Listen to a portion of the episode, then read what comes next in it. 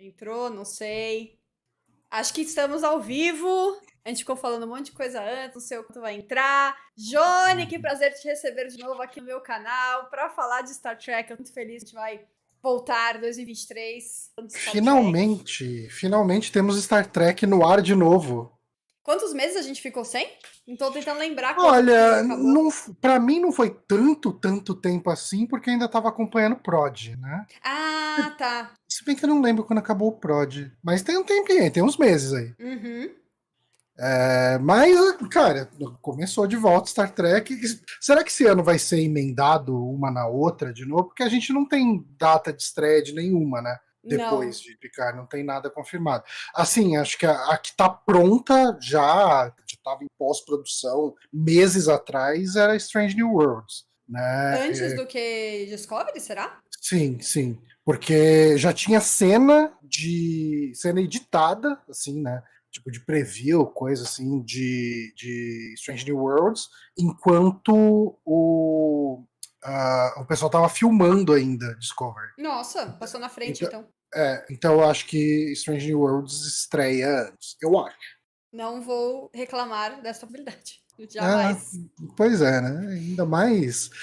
Picard, é, é, assim, a gente tem que falar um pouco sobre como que estava a expectativa dessa temporada nova, né? É, porque, assim, é, foi a segunda temporada de Picard, eu não, eu não coloco na conta a terceira temporada da série clássica, porque eu não vi inteira, eu não aguentei.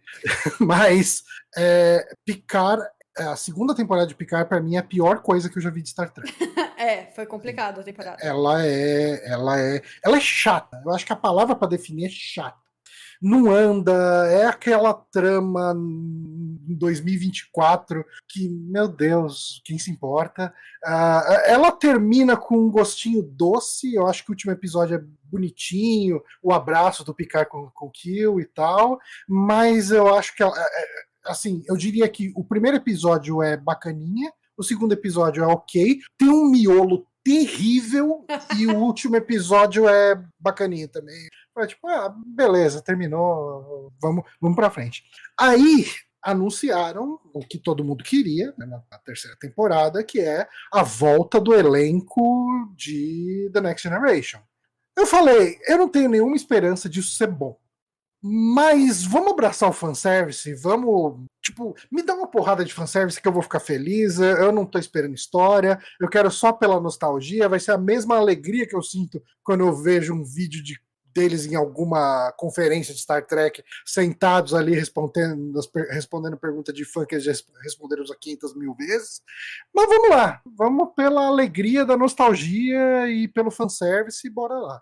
Aí, aí teve um, um grupo de influenciadores né? Uh, o pessoal tipo a ah, Jesse Gender e mais alguns, o pessoal que é grande, que tem centenas de milhares de, de, seguidores aí, pelo menos dezenas de milhares de seguidores, tiveram acesso a uma prévia de seis episódios. Né? Eu acho que vai ter 13 ou 12, eu não lembro quantos episódios vai ter essa temporada. Eu acho que são 13. Nossa, é longa? Eu não sei, eu tava, pra mim eu tava esperando 10, assim, eu nem. nem, é, eu, eu, posso estar, tá eu posso estar errado, pode ser que sejam 10, mas eles tiveram acesso a seis episódios. Eu acho difícil que tenham entregado metade da série é, pra essa galera. É assim, mais da metade. Mas, vamos ver, depois a gente dá uma pesquisada nisso, acho que não vem ao caso. E, assim, uh, tanto pessoal que gosta ou tolera New Track, vamos falar New Track, uh, de, do Star Trek do J.J. Abrams de 2009 para frente, quanto o pessoal que despreza, que odeia tudo que veio a partir da fase do J.J. Abrams, tava empolgadaço, assim. Teve um ou outro review que o pessoal falou, ah, uma perda de tempo, não sei o que e tal, mas assim, a maior parte, cara, gente que odeia Star Trek novo, tava falando, cara, isso era tudo que eu sempre quis Star Trek, finalmente acertaram. Eu falei, caramba, eu tô curioso. Eu você chegou a me marcar em alguns, alguns é... tweets desse, assim, a gente ficou, não, não pode ser. É, mas será? Será que agora vai? E, e, e daí, assim, teve uma outra prévia essa, eu não sei se de um ou de dois episódios, onde um outro grupo de influenciadores foi, né, influenciadores que não, não eram tão grandes, e tem, tinha também atores de outras séries de Star Trek. Foi um eventão lá em, em eu não lembro onde foi, em Los Angeles, não lembro, teve um eventão lá, uh, e o pessoal assistiu e todo mundo empolgadaço. Sempre rola aquele receio, né? Será que o pessoal gostou mesmo ou o pessoal tá feliz, tá empolgadaço, uhum. porque recebeu uma cabine de imprensa, porque. tá ligado? Sempre rola, mas beleza. E quando a gente teve acesso finalmente ao primeiro episódio, eu falei, opa, acertaram, começaram bem. Uhum. Né? E, e, como que você tá, tá com essas, esses dois primeiros episódios? A gente vai entrar em detalhe deles, né? Lógico. Mas qual que é a sua, sua impressão geral até agora? Eu ia tentar te zoar falando que eu não gostei, mas é mentira. porque, eu, porque o, o Johnny falou no Twitter pra mim que se eu não tivesse gostando, que eu, no Twitter eu não falei nada, né? Falei, vou guardar minhas impressões pra, uhum. pra, pra live. E aí o Johnny falou: se você falar que não tá gostando, eu saio da transmissão. eu derrubo, derrubo minha câmera, finge que acabou a luz aqui. Não, eu tô embora. gostando muito, eu tô gostando muito. Eu. Uhum. Antes de falar mais aprofundadamente porque que eu estou gostando muito, quero dar boa noite para as pessoas que estão lá no chat. Opa! O, o Black Gore. Não, Black Go Art deve ser, né? Deve, deve ser essa divisão de palavras. Ele chegou cedo, ele tava aqui 15 minutos antes das 8. Não sei se ele ainda está aí. Se estiver, muito obrigada pela presença. Opa, o, brigadão. O João Ariel tá aí também, o Adnei, o Anderson, o José Ulisses, toda a galera que acompanhou com a gente na, no, no ano passado tá de volta aí. Uhum. Obrigada, gente, pela preferência por terem voltado pra te falar de Car. E muito mais uhum. felizes do que da última temporada de Picard, que era só eh, tristeza e reclamação. Só tistreza, só tistreza. Não, eu tô, eu, eu, eu tô gostando muito, assim. Eu tava pensando que, assim, a gente. Claro, ela, ela não, não tem um formato clássico, acho que a gente nem quer mais que elas tenham um formato clássico, né? A gente já tem Strange Worlds pra cobrir essa, é, esse eu, papel. Eu, é, e, eu e, também concordo. E eu acho que pra, pra uma série de um formato diferente, com mais ação, mais coisas desse tipo, eu acho que ela tá saindo muito bem. Muito melhor uhum. do que Discovery, por exemplo. Até agora, pelo menos, é só nesses dois episódios. Sim. E o que a gente teve de nostalgia até agora é que, é, que eu, eu boto muito mais na conta do Picard e do Riker junto, né? Essa nostalgia eu tô achando incrível. É assim, não tá sendo só pela nostalgia, mas a química dos dois é foda. Não, é muito. E eu acho é que muito... quando traz eles de volta, depois de tanto tempo, os dois juntos, que você percebe como a química deles é foda, sabe? E como não existia essa química com, os, com as outras nas outras temporadas, com os outros é, eu já brinquei com isso algumas vezes, né? Mas eu tenho a impressão de que o Picard nas duas primeiras temporadas parece quando botaram, tipo, quando acabou os Trapalhões e botaram o Didi para interagir com outras pessoas, botaram o Didi com o Jacaré, com, com os outros caras assim, e não tinha a, a dinâmica uhum. de Dedé, Mussum e Zacarias era. Você sentia ele meio perdido até ali, né? Era, era, era meio ruim, assim, a química. E, nossa, cara, assim, se por um lado eu entendo que o Picard de Star Trek Picard, inclusive dessa última temporada, ele é um outro personagem. Se você pega qualquer episódio de The Next Generation e compara com o Picard que a gente tá vendo, ele é uma pessoa diferente. Uhum. Uh, eu acho que acertaram mais o tom de Jean-Luc Picard nessa terceira temporada, mas ainda é um personagem meio diferente. O Riker parece que ele parou de gravar The Next Generation ontem e começou a gravar. cara, o Jonathan Frakes está perfeito. Ele tá, é, é, ele tá o William Riker velho. Tipo, uhum. eu, eu não enxergo outra pessoa que nem eu enxergo tanto isso com o, o, o Picard. E Cara, também a, a, a, Beverly, né, que, que é a personagem que a gente viu, a gente teve um pouco do Worf, uh, mas a gente teve principalmente a Beverly, né, a Beverly Crusher, uh, o Riker e o Picard. Uh, a Beverly não soa como a Beverly do, de The Next Generation. Ela tá. Mas eu entendo que é uma Beverly envelhecida, ela é uma Beverly. Uhum. Ela de certa forma, amargurada. Tem co aconteceram coisas que a gente ainda vai saber o que foi, né? Mas o Jonathan Frakes como o Riker nesses dois episódios, ele é o Riker de The Next Generation, uhum. sem tirar nem pôr. Ele é muito mais Riker do que o Riker que a gente viu na primeira temporada de, de Picard. Uhum. Né, que era aquele cara vivendo ali, fazendo pizza no meio do interior do nada e tal. Uh, talvez assim, a gente tenha tido um lampejo do que é o William Riker que a gente conhece ali no, no último episódio, né, quando ele chega para salvar o dia. E, e, a gente teve uma caricatura do Riker em, em Lower Decks. Uhum. Ah, é verdade. Episódio que ele né? aparece. É, é, assim, é, é, uma versão caricata, do, mega exagerada do ah, Riker. Mas tudo é, né? No... Mas é, é e, no, é o que você espera. É. Quando você vê The Next Generation, é, é o Desculpa, quando você vê Lower Decks, é o que você tá esperando. É, ele é bem o, o, o, Riker mais velho, do tipo, porra, eu não tenho mais idade para me preocupar com as coisas, sabe? Agora, é. tipo, foda-se, é isso aí, e bola pra frente. E eu, uhum. eu adorei a interação dos dois, assim, acho que foi um ponto muito. É, foi um dos destaques para mim do primeiro episódio, os dois Tem juntos. Tem assim. algumas frases típicas, específicas, melhor dizendo, que você pesca ali no meio, que são demais, assim, que você. Eu assisti o primeiro episódio três vezes. Caramba! E eu queria ter revisto o segundo episódio hoje, né? Eu assisti só no dia que saiu, mas eu não tive tempo. Tipo, hoje foi um dia bem uhum. corrido. Uh, mas o primeiro episódio, ele tem um momento que o Riker. Uh, tipo, eles estão num momento de tensão, tá tudo muito perigoso e tal. E o, o, eu acho que é o momento que eles vão entrar ali para eu não lembro se é o momento que eles estão indo entrar na nave da Beverly ou estão indo para enganar o, o Shaw, né? Uhum. O pessoal da Titan. E o Picard levanta meio que a, a, a, as dificuldades que eles vão ter, isso aqui dá certo, não sei o que e tal. E chega o, o, o, Na verdade, o Picard vira pro Riker. Você tá gostando disso, né? Aí ele fala, não, claro que não. é de, essa frase é a relação Picard-Riker que a gente sentiu falta né, de todo esse tempo.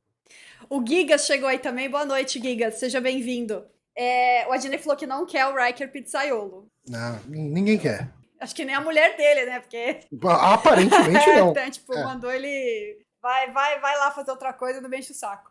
Uhum. Uh, vamos, vamos seguir um pouco então no que aconteceu no, nos episódios pra gente discutir um pouco mais a, ponto a ponto do que rolou. Uhum. É... Ah, agora que eu vi que o Anderson não vai poder participar ao vivo. Ele vai ver depois a live salva e ele deixou o recado que ele está gostando muito da temporada de Pique. Show. Uh, bom, aqui eu. É, obviamente eu, eu, tinha uma pauta pronta para o episódio da semana passada, né? Mas a gente teve aquele problema. Mas tem algumas coisas que eu acho que é legal a gente resgatar que aconteceram no primeiro episódio. São coisas que uhum. meio que aconteceram lá e se encerraram lá, né? A gente não ficou uhum. sabendo de mais coisa quando chegou o segundo. Uh, porque, por exemplo, na, na, na, pauta do primeiro episódio tinha colocado, pô, tá na cara que aquele, o Jack, o Jack Crusher é filho do Picard, agora a gente já sabe que é mesmo, então... Não, é, é. é tipo, não tinha nada de, de... Era a coisa menos misteriosa é. que tinha nisso tudo, né? Bom, a gente começa com uh, a Beverly. Com, eu até quando começou o episódio, que a primeira cena é de tiro, né? A Beverly dando é, tiro. É, eu falei, muito ousado dessa série botar tiroteio no primeiro episódio, porque tiroteio não é a melhor coisa que Star Trek faz, né? Então eu achei, eu achei ousado começar é. com tiroteio. O episódio é mais a Beverly com tiroteio, né? Não é algo que a gente uhum. fica acostumado a ver, né? E... Mas, mas eu gosto, eu gostei porque mostrou uma outra Beverly, né? Uhum. É essa Sim, é, Beverly. É, uhum. e, eu acho que funcionou. Eu acho que uma coisa, desculpa te interromper, Não, mas uma coisa que, que, que, vale a pena falar, que eu vi muita gente falando nas críticas antes, eu consegui entender melhor por que, que eles estavam falando quando eu assisti esses dois primeiros episódios, que ele não é o clima de, da série The Next Generation. Mas ele é o clima dos filmes, e principalmente dos filmes da série clássica. Do, dos filmes. Tipo, o, o primeiro episódio tem muita cena assim que é chupinhada sem dó nenhuma do, do The Motion Picture, né? Do, do primeiro filme de uhum. Star Trek. Assim, tem cenas que são idênticas. Tem, tem uma cena ali que, tipo, é o tipo de coisa que você não vê em lugar nenhum de Star Trek, tipo The Next Generation e coisas daquela época, que é, eu acho que é na hora que o cara tá entrando no, na, na Titan, eu acho que é isso. E aparece alguém num plano da frente, assim, tocando uma espécie de uma cornetinha digital. Ah, sim. Uhum. Tem uma cena igual a essa. Eu não sei se é no Motion Picture, no 2 ou no 3, mas em um dos três primeiros filmes do Star Trek tem essa cena, igual. Então, assim, ele faz muita referência uhum. aos filmes de Star Trek, muito mais do que do que as séries, né, os episódios seriais. E, e o tom que o pessoal falou eu acho que até o Terry Matalas, né, o showrunner, é, é, falou, eu não tenho certeza se foi ele que disse, mas algumas pessoas falaram que é essa série é como se fosse um filme de 10 horas de Star Trek. Ah, tá. Né? Então uhum. o tom é meio que esse. Mas é, é só um adendo aqui. Eu não tinha, não tinha visto esse, esse comentário. Eu ainda preciso assistir os filmes da série, da série original. Tá na minha lista, a série original. E tem uhum. até uma coisa aqui que o Adnei falou, né? Que acha que rolou alguma coisa depois do Nemesis entre o Picard e a Doutora. Assim, rolou. E era até uma coisa que eu ia perguntar uh, ah, para você e pra galera que tá assistindo, porque eu confesso que essa relação deles é, é meio. Já, já tô pulando na pauta aqui, mas enfim. É, durante toda a nova geração sempre teve insinuações entre os dois, mas nunca aconteceu uhum. nada de fato, se eu me lembro bem, né? Nunca, nunca acontece tem, algo. Chega tem um beijo deles, mas talvez Meu tenha beijo. sido tipo sonho. Ou... Tem uma cena deles se beijando com certeza. É, tem uma cena deles se beijando, mas eu não lembro o contexto. Uhum. Mas quase certeza que não era real, sabe? Tipo, é, é... teve isso. É, porque. E, e, uma coisa que me chamou a atenção é que quando eles estão ali no, no. Já no final do segundo episódio, né? O Sean, o Shaw fala que, ah, eu não vou. Sei lá, não, não vou arriscar tudo, não sei. Ele fala alguma coisa assim por causa da sua ex-namorada. Uhum. E aí eu fiquei pensando se algum momento na série aconteceu algo para ficar tão escancarado assim que eles tiveram algo a ponto do Shaw saber, sabe? Hum. Assim, o Shaw mostra que ele faz muito bem o dever de casa, né? Ele sabe muita coisa de muita gente.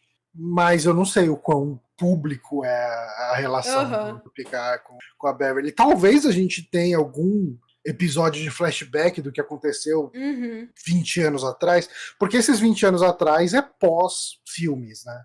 É, os filmes eu acho que são de mais de 20 anos, não tenho certeza. Uhum. É, tá, então, então é, é, um hiato mesmo, né? Porque eu tava na dúvida se eu é. só não lembrava, porque eu tenho memória terrível, ou, uhum. se, ou se realmente, então, é, realmente não, não tem nada muito, muito explicado. Não, é, eu acho que não tem mesmo, não. Acho que a gente vai saber o que rolou uhum, série, nos né? próximos né? episódios. É, e aí a gente tem algumas coisas que eles citam no primeiro episódio, que é o tal do codec Myriad, que a uhum. Beverly usa para mandar mensagem pro antigo comunicador Picard. Uhum. E, e aí ela fala de Hellbird também, e aí o Riker depois explica pro Picard que foi, foi um vírus que infectou a Enterprise enquanto o Picard tava lá com os Borgs, quando ele era o Locutus. Tá é, sim. E, e aí eu, eu, eu falei, caramba, de novo, eu não sei se eu não lembro disso ou se isso não existia na época da, da, da série. Pelo que eu pesquisei, são coisas que foram comentadas agora, elas existiam é, durante não, a nova geração. Não teve episódio disso, realmente. Eu, eu fui atrás também para saber se eu tinha perdido algum episódio, não lembrava disso. Uh, mas não, é uma coisa que eles botaram lá para falar que acontecem coisas uhum. além dos episódios que a gente vê. E, e até teve um. Surgiu para mim um tweet do Terry Matalas, que é o showrunner né, da série, que alguém. Alguém perguntou, tipo, por que, que a Beverly ia mandar uma, um, uma, um pedido de ajuda pro, pro Picard com uma coisa que ela sabia que o Picard não ia. Tipo, esse negócio de Hellbird, ela sabia que aconteceu enquanto o Picard era o Locutus of Borg. Então, uhum. ele não teria como saber o que, que era aquilo. Uh, e aí ele e o cara até pergunta: Eu tenho certeza que tinha alguma outra coisa de seis temporadas que você podia ter usado, né? O cara que perguntou uhum. pro showrunner. E aí ele deu uma justificada, que ele falou que ela tinha, tipo, 20 segundos para mandar a mensagem. Que foi uhum. uma decisão uh, no desespero, Corrida, né? né? Ela uhum. não pensou. E ela tinha um. Ela precisava de um código que ser difícil alguém monitorar e entender. Então ela, sei lá, foi com a primeira coisa disso que ela pensou. E aí ele falou que ela sabia que o Picard ia falar com o Riker que ela também confia no Riker e então ele, ela sabia que ele ia conseguir descobrir através do Riker. Essa foi a justificativa do, do showrunner. É, cara, tipo assim, meu, assim, se, se a Beverly Crusher ligasse pra polícia, não tinha terceira temporada. Então, assim, ela precisa ligar o Picard, cara. Vamos lá, gente. e eu, eu, acho, eu acho legal que o. Eu acho até que isso, não sei se isso foi falado durante o episódio. Acho que o, acho que o Riker fala, né, pro Picard, tipo, pô, ela. Ah, não, acho que é o filho dela, né, que fala. Sei lá, alguém fala. Uhum. Tipo, não pediu pra não, não envolver a federação e, porra. Não, o cara trouxe a federação lá pro rolê. Se ela queria manter alguma coisa é. em segredo, falhou miseravelmente o, o pedido uhum. do Picard. Primeiro que assim, de cara ele já foi pro Riker, que é federação também, né? Mas beleza. é, mas, mas é beleza. O, assim, essa parte da explicação do Matalas falando que ela sabia que o Picard ia chamar o Riker é fato, né? Aham. Uhum. Ela assim, não precisava coisa... falar, né? Tipo, não, não confia em ninguém, só no Riker, né? Uma coisa que eu acho que, assim, poderia ter sido feito, talvez, é, uma coisa que me incomodou, um tiquinzinho, hum. tiquinzinho. Uh, o Picard podia ter levado a, a namorada dele, né? A, La, Larry, Laris, Laris, né? É, Laris. Ele podia ter levado. Ah, ela é uma agente de inteligência e tal, tudo. Ah, Pode crer, né? O cara, o cara vai dar um perdido na namorada pra ver a ex. Tá estranho, cara. tá bem estranho, Picar. Pode crer, Tudo né? Bem. Pode crer. É, é, meio, meio boy lixo, hein, Picar? Aliás, quando começou toda aquela cena dele com a Larry lá, eu, eu achei que a gente podia ir pra um caminho meio chato. Mas ainda bem que a Beverly salvou o dia e ir pra um caminho uhum. mais legal. Inclusive, pois naquela é. cena aparece a flautinha. A Sempre flautinha que aparece a flautinha, eu fico Tapestry, abalada. né? Não, é do Inner Light a flautinha. Inner Light, Inner Light, Tapestry é outro. Isso, é Inner do Inner Light. Light. Eu sempre fico abalada quando, quando aparece a é, flautinha. Não, esse episódio é maravilhoso. É maravilhoso. É um dos melhores de todos. Assim. Eu, tava, eu, tinha, eu, eu lembro do episódio, mas eu não lembrava o nome dele, né? Mas. É um dos únicos que eu sei o nome, eu não sei o nome de episódio nenhum. Só desse do, e do Pale Moonlight. Inner Light é maravilhoso, assim, tipo, o Picard envelhecendo e criando família, e criando laços e tudo ali, e tudo isso passou em minutos, sei lá. É foda. É muito bom. E essa flautinha volta direto para nos lembrar do, da bigorna, que é o episódio. Uhum. É, uma outra coisa que também é comentado no, no começo da, da, do primeiro episódio é o tal do Dia da Fronteira. Que eu uhum. também fiquei na dúvida se era um negócio que existia, esse, esse feriado.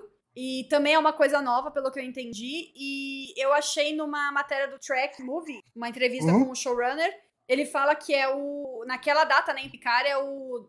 Como é que fala esse número? Do centésimo. Do centésimo. Cinquagésimo. Quinquagésimo. 250 anos. 250. É, 250 anos de, do dia da viagem da Enterprise NX-01. Né? Que é a de, da série Enterprise, né? A primeira. Uh -huh. E esse é, esse é o feriado que eles estão celebrando lá no dia no Frontier Day, né? No 250 anos, Kika. It's been a long road. Getting from there to here.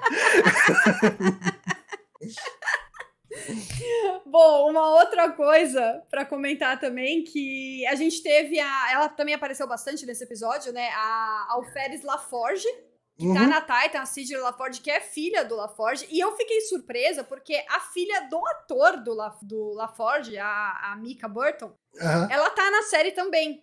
Ela tá, vai aparecer foto, mais tarde. Quer ver? Calma aí que eu vou uhum. botar a foto aqui, cadê? Ela tá na série também, ela postou essa foto no Twitter dela. E aí eu fiquei surpresa de, de ter a filha do LaForge e não uhum. ser a filha do LaForge na, na série. Pois Mas é, depois né? eu pensei, ele pode ter tido duas filhas, né? Então, ele tem três filhas, né? Ou duas, é duas filhas e um filho. Na, na lore? Hã? Eles, não, o ator ou o personagem? O personagem.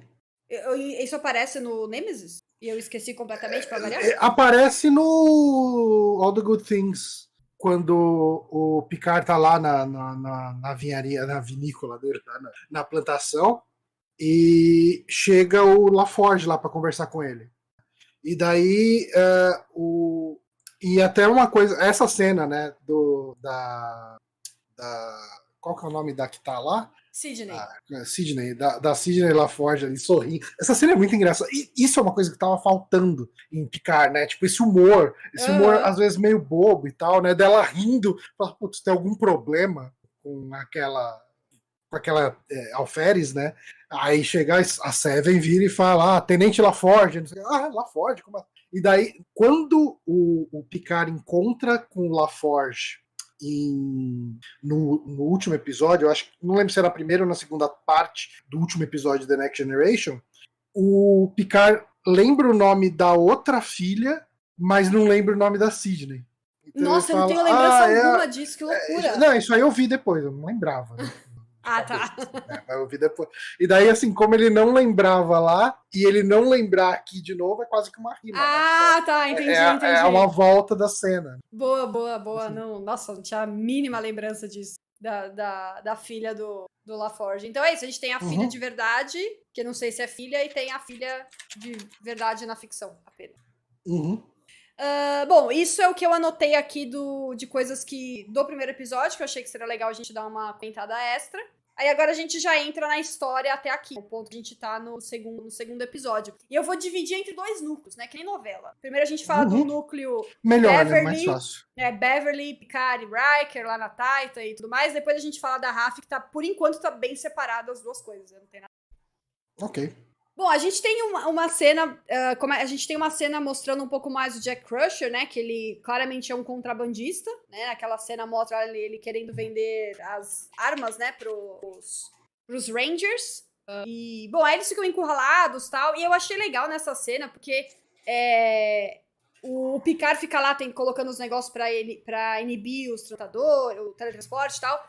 E, e naquele momento eu pensei, caramba, até aqui o Picard já, já fez mais coisa do que na temporada anterior inteira. Porque uma coisa que, eu, que a gente Uhum. reclamava, pelo menos eu reclamava na temporada anterior, é que o pessoal ficava querendo chamar o Picard, ah, não, a gente precisa do Picard, vamos chamar o Picard, mas ele não fazia porra Ele nenhuma. não fazia nada, né? Nada. Nada. E nessa aqui já tá justificando. Ele já tá fazendo alguma coisa na- nos dois primeiros episódios, já tá justificando a Beverly ter chamado o Picard. Tá fazendo todo sentido. O Adnei tá perguntando se o Jack vai se chamar Jack Crusher Picard. Se é assim que vai ser o Eu, nome eu, eu acho difícil que ele assuma o nome Picard. Pelo menos antes do último episódio. Tá. Eu acho que a gente vai ter todo um conflito dele odiando o pai Uhum. até uma redenção final, alguma coisa do tipo. Aham. Ou odiando o pai e a mãe. Talvez a mãe por não ter contado e o pai por não ter ido atrás. Vai saber qual, É. o que, que ele sabe, né? Ó, eu dei uma pesquisadinha rápida aqui. Os filhos do LaForge ah, são Alandra, Brett e Sidney. Hum. Duas meninas, então talvez a Mika Burton seja a outra filha dele também. Pode ser, tem, tem muita chance de ser. Bom, aí, bom, a gente tem toda aquela coisa na, na Helios 12, né? A nave médica lá. Num, Uhum. ah, e aí acho que eu, eu, eu gostaria mais de comentar um pouco da Titan. Principalmente do, do Capitão Shock, eu achei personagem bem legal, assim, de, de colocar na, na, na série. Eu acho, eu acho que existem. As pessoas precisam separar entre um personagem ser detestável e ele ser um personagem ruim. Eu acho que ele é um personagem detestável Sim, e por isso que ele é maravilhoso. sim, sim. Ele é um babaca, assim, de altíssimo grau de babaquice. O cara, é- o cara é. Não é xenofóbico, mas ele é preconceituoso. Ele fica jogando na cara dos, da Seven que ela é bo, que ela foi Borg. O cara é e- péssimo, assim, péssimo. E tem uma cena muito boa que eu. É o tipo de coisa que eu não peguei, porque eu não vivo isso, eu não sofro isso e tal. E, mas vendo a análise da Jessie, a Jessie Gender ali, eu achei bem, bem legal esse, esse detalhe, né? Que rola um lance de dead naming, né? Que é. ah, tá. é, que, que é uma coisa que acontece muito na comunidade trans, né? Vai, tipo, uma pessoa fez uma transição de gênero e hoje ela é mulher ou ela é homem hoje e tal, e pessoas, vamos supor, a família que não aceita isso chama pelo nome de homem. Né, chama pelo nome de antes da, da transição. E o que acontece, né, que ela não pode responder como Seven of Nine, porque o Shaw proíbe, é uma forma de, tipo, é uma forma de traduzir esse lance Nossa, é verdade. para uma realidade de, Aham. de Picard ali, né, de Star Trek, de futuro e É tal. interessante. É, tipo, é aquilo que você falou, só uma pessoa trans ia trazer essa perspectiva, né? É, de exatamente. perceber isso. Assim, eu também nunca teria percebido. Interessante. Que é bem isso mesmo, né? Tipo, ela, lá ela é a Anika, ela não é a, a, a Seven. E, e uma coisa que eu, que, eu, que eu senti, tanto o Shaw trazendo isso, mas também acho que em alguns outros momentos, assim, também um pouco, que eu senti o prestígio do Picard e do Riker meio baixo, sabe? Então, É, você de- sabe o que, que eu senti nisso aí? Ah, eu, eu tô tentando, eu, eu tô um pouco fã cego, tá? Foi o quê? Cego. Cego, tá. Eu tô muito feliz, então eu tô passando mais pano do que de costume. Mas sabe que, que eu, como eu enxerguei muito o Shaw, inclusive puxando o comentário do, do João Ariel lá no, no chat, né, que ele falou: achei um puta personagem, mas não parece a construção de alguém que chegaria capitão de uma nave da Federação. Eu discordo, porque assim, eu- acho que quando uma série, quando você vai fazer uma série ah, de televisão, você vai querer focar no personagem que de repente ele dobra as regras para fazer as coisas, ele enfrenta o sistema para as coisas saírem e tal, porque vai ser mais interessante Uhum. do que o cara que obedece tudo, arrisca a regra e tal. Mas pensando na federação como uma instituição praticamente militar, eles dizem que não é militar, mas é como se fosse. Né? Eu consigo ver que a maior parte de capitães, almirantes, comodoros da, da federação sejam esses caras de seguir as regras uhum. à risca e fazer a coisa certa, quer dizer, a coisa do, do livro, manual, ali, é, do manual. Do livro, seguir o livro. E olhando por esse ponto de vista, pensa que Picard e Hiker são aqueles caras que fazem o diabo. Eles, eles salvam o dia, mas eles dobram um monte de regra para as coisas acontecer. E é, eu consigo ver o cara que tá seguindo tudo ali direitinho, a risca e tal, ver esses caras e falar que filha da puta, eu aqui me fudendo, e esse cara aí fazendo todo o caos ali uhum, e é. sair. Então, eu nunca tive problema com o lance de ah, por que, que todo mundo na federação, tirando esse pessoal da série, é um bando de babaca? É, eu acho que é uma coisa que eu consigo relativizar isso dessa forma. Uhum. Tipo, é, é uma situação semi-militar onde você vai ter militares que agem dessa forma. Uhum. É, e sobre, e, tipo, a parte dele ser babaca, as coisas além do, do serviço ali, né? Vamos dizer, esse negócio com a Anica e tal. A gente já viu muito almirante babaca na série. Uhum. Inclusive, geralmente, quando aparecia um almirante em nova geração, era para ser babaca. Uhum. Nunca era pra ser um cara legal. Geralmente era um cara meio babaca. Então, eu, eu, eu não acho que ele. Tá, eu não, também não enxergo ele como um cara deslocado, assim, um cara que me causa estranheza. Ele é, ele é babaca, uhum. ele talvez seja mais do que a média. Mas talvez por ele, justamente por ele seguir bem as regras e tal, ele tenha conseguido subir na hierarquia da, da, da Starfleet.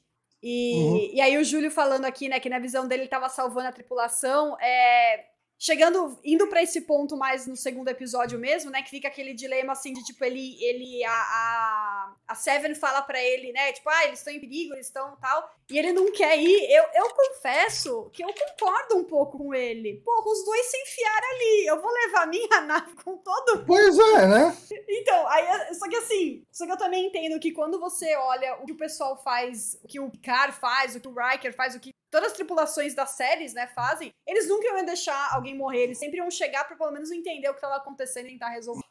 Né? Existe um, um, grande pensador no universo de Star Trek, se chama Spock, e ele tinha uma frase que falava que a necessidade de, dos muitos, né, é, se sobrepõe à necessidade dos poucos. Então, o Shaw estava seguindo o pensamento do Spock. Gente, isso é, não dá para ser mais canônico do que isso. é, então, aí eu até vi um. É, acho que foi no Twitter essa semana, a Paramount, ou, ou o perfil Star Trek, colocou: ah, manda seu hot take de Star Trek. E acho que a Paramount respondeu: o Shaw tava certo. Eu achei, eu achei engraçado, eu pensei, ah, eu, também acho que ele tá certo, né? Mas enfim. Cara, é, é, é lógico, assim, que se ele não fizer nada, a série ia ser a mais curta de todos os Star Trek. Mas é, ele tava na, ele tava fazendo exatamente o correto. Uhum. Mas ok, ainda bem que a gente tem a Seven of Nine lá pra é, questionar e... as coisas e fazer as coisas acontecer. É, e é interessante porque ele, ele muda de ideia, não é porque ele percebe que é o certo. Ela, ela claramente aprendeu a lidar com ele, no tempo uhum. dela na Titan, porque ela apela pro ego dele. Ela fala: se você não fizer isso, você vai ser conhecido como o cara que deixou dois heróis morrerem. Tipo, não, Exatamente. Não importa o que você acha deles. Tipo, as uhum. pessoas enxergam, ele como, enxergam eles como heróis. Se você acha que eles já passou o tempo deles, eles são dois, dois encostos que não servem para nada, só tá gastando a pensão da, da federação, da, da, da da Starfleet, aí o problema é seu. Mas eles são uhum. heróis e. Exato. Ela apela pro ego, porque ele não faz aquilo porque ele acha que é certo. Ah, não, realmente é muito é, sacanagem deixar o Picard morrer. Você quer ser lembrado como o cara que salvou dois heróis ou o cara que deixou eles morrer? É. Então ela apela certinho pro, pro que pega no cara, né? E, e assim, né? É, é eu acho que uma das pessoas que mais estava errada sobre Star Trek era o Gene Roddenberry.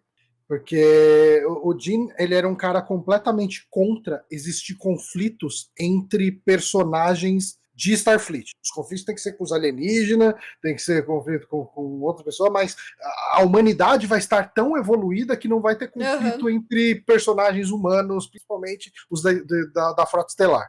E eu acho que, assim, a gente vê muito bem que enquanto ele estava no comando da, da Next Generation, os episódios não eram muito bons, sabe? Tipo, e, e, eu acho que existir o conflito entre personagens humanos são, é, é primordial uhum. para a série ser interessante.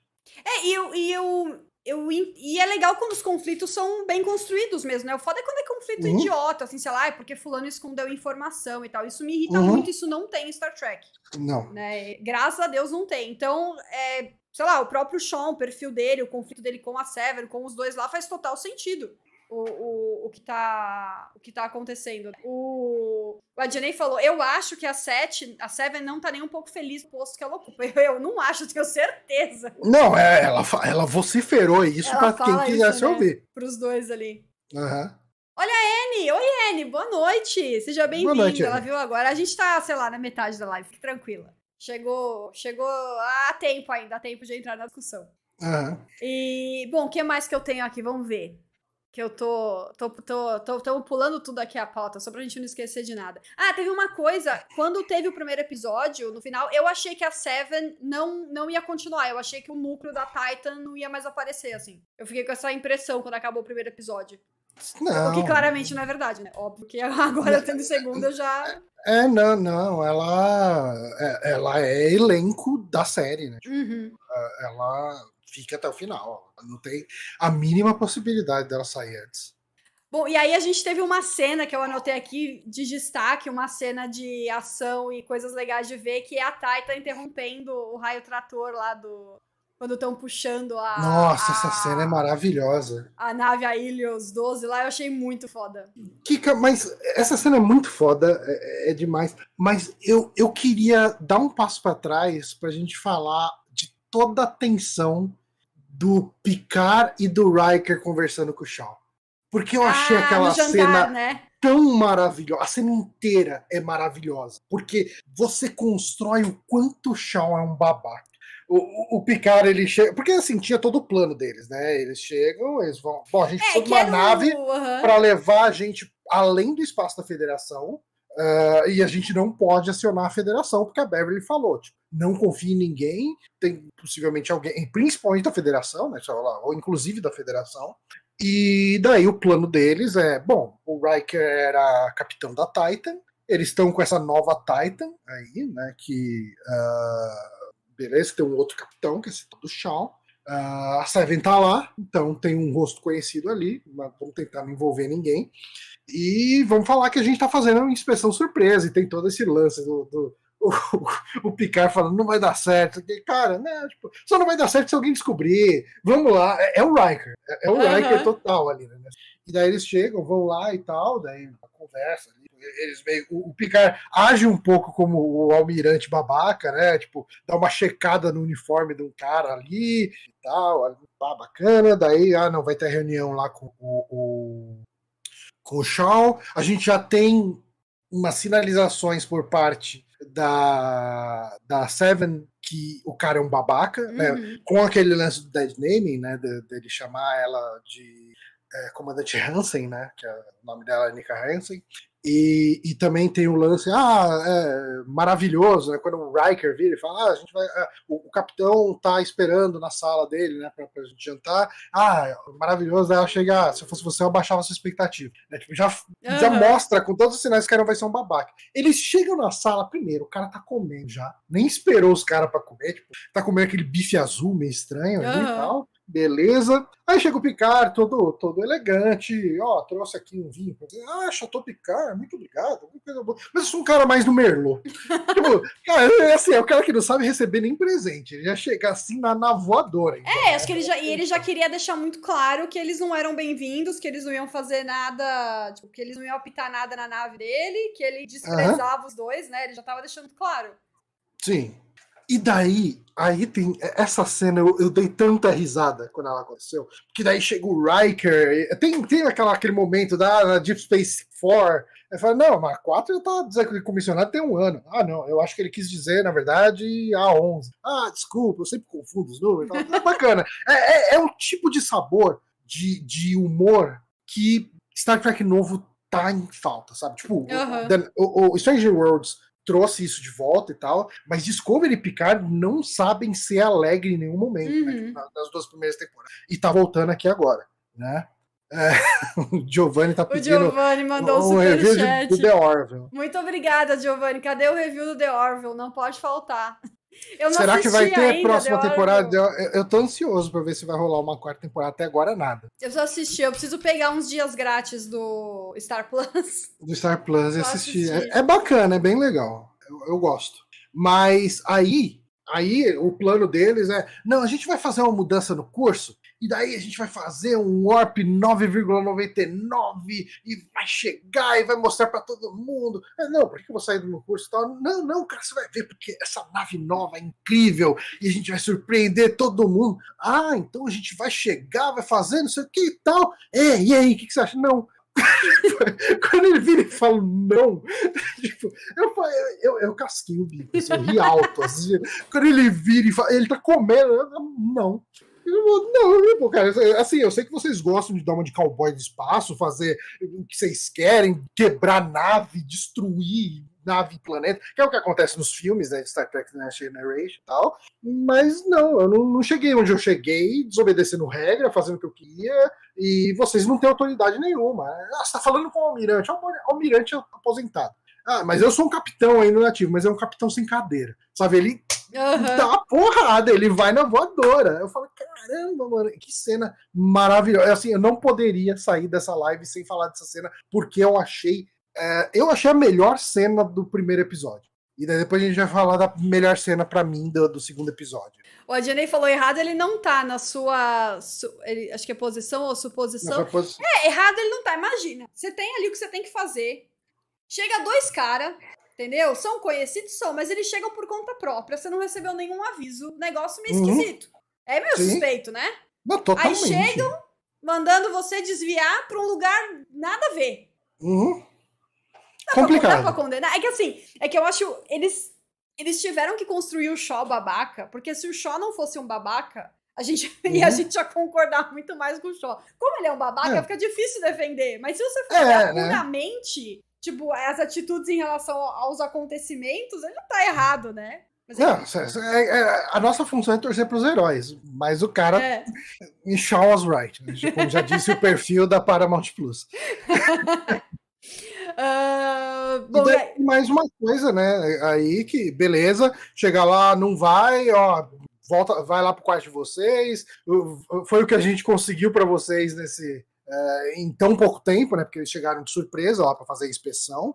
Botou os dois num beliche de lower decks ali, que é muito bom. Falei, nossa, eu não lembrava que essa câmera era tão dura. E na minha época eu precisava ficar indo no banheiro de 15, 15 minutos. Né?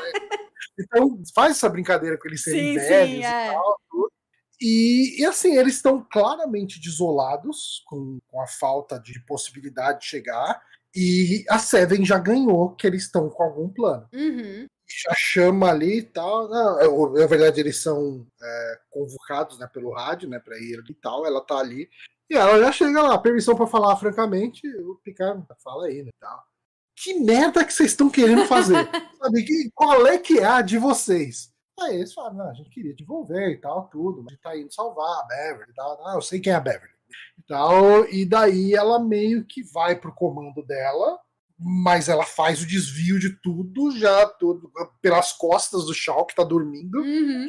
E fala, ó, tipo, na doca 3, uh, ah, o Alferes vai sair bem na hora, vocês têm quatro minutos e não mais que isso. Vai lá. E quando o Shaw acorda, olha pela janela, Puta merda, o que, que aconteceu? é, é, demais. Cara, esse episódio é muito bom. Por isso que eu assisti três vezes. Ele tem tantos detalhes, tanta coisa acontecendo. E, e humor, leveza, e personagem babaca, e relações sendo exploradas. Eu achei maravilhoso, assim, muito. Uh, bom, deixa eu ver. Que que a gente... Ah, a gente tava falando do, do momento, eu tô comentando da cena, né? Quando ele. O, assim, a, a briga ali. É, interrompe o, o, o raio trator, que eu achei muito legal. Uhum. Achei uma cena bem, bem, bem foda de, de guerrinha no espaço, assim, de, de Star Trek. Deixa eu fazer uma coisa aqui, tudo que está. É, enfim, só pra destacar essa cena que ficou muito da hora. Inclusive, alguém comentou aqui também de quando ela, a Vedic lá pega a, a nave joga, né? A nave médica. Não, é sensacional, né? Pega, uma, pega a Helios ali e taca na Titan. É meio bizarro a Titan tá com o escudo desligado, né? Porque chega lá, liga o escudo, rápido. Cara, vocês estão na frente de uma nave gigantesca com uma porrada de arma. Vocês não estavam com o escudo ligado mesmo? Nossa, pode crer, né?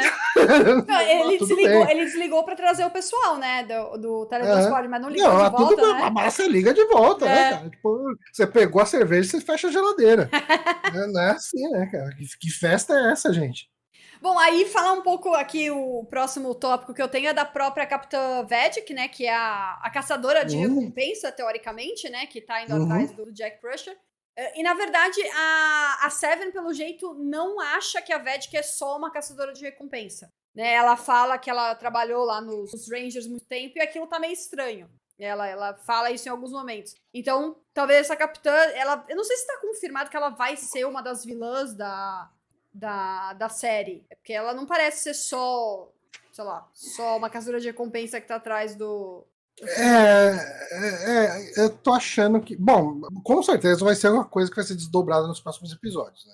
Uh, uh, foi mostrado já em muitos subtextos ali, em coisas até específicas, né? Que uh, ele é um cara que dobra as. O Jack Crusher é esse cara que dobra as regras no limite. Sim, Quer sim. Dizer, não é nem dobrar regra, ele é contra as regras mesmo. É, ele é, ele é, é um fugitivo, né? Ele é procurado é, em vários lugares e tal. Com um monte de nome falso e tal. Uhum.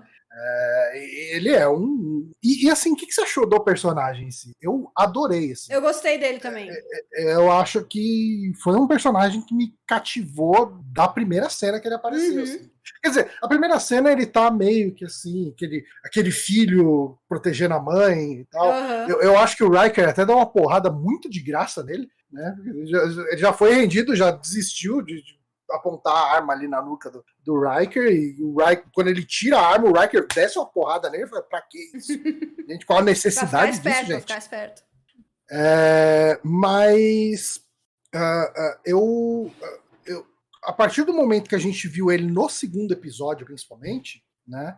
Porra, é, ele passa um feeling muito de Han Solo misturado uhum. com o Kirk do, do Pine, do Chris Pine, do, dos filmes do J.J. Abrams. Tá. Uhum. Sabe? Tipo, é aquele cara desafiador, vai contra as regras, uhum. é um cara meio galã. Sim, sabe? Uhum. Tipo, ele é, é, é, aquele cara, tipo, é aquele cara, não, calma, gente, vamos ver isso aí direito. Tipo, é, é eu adorei o personagem, assim. tô muito afim de ver mais desse cara. É, eu gostei bastante também dele, do, dos, das interações dele, até quando ele ele chama o Picard de capitão, né, uma hora, e aí o, almirante, né, corrige. É. O negócio pegando fogo aqui, depois você me explica sobre a hierarquia do Starfleet, pelo amor de Deus. José Ulisses comentou aqui, né, que o último nome que o Sean fala, né, que, que tem lá, quando ele puxa, né, o, a ficha do, do Shaw é um personagem de 12 Monkeys, né? Que é outra série que o Terry Matalas tinha, ah, tinha é? sido ah, tá.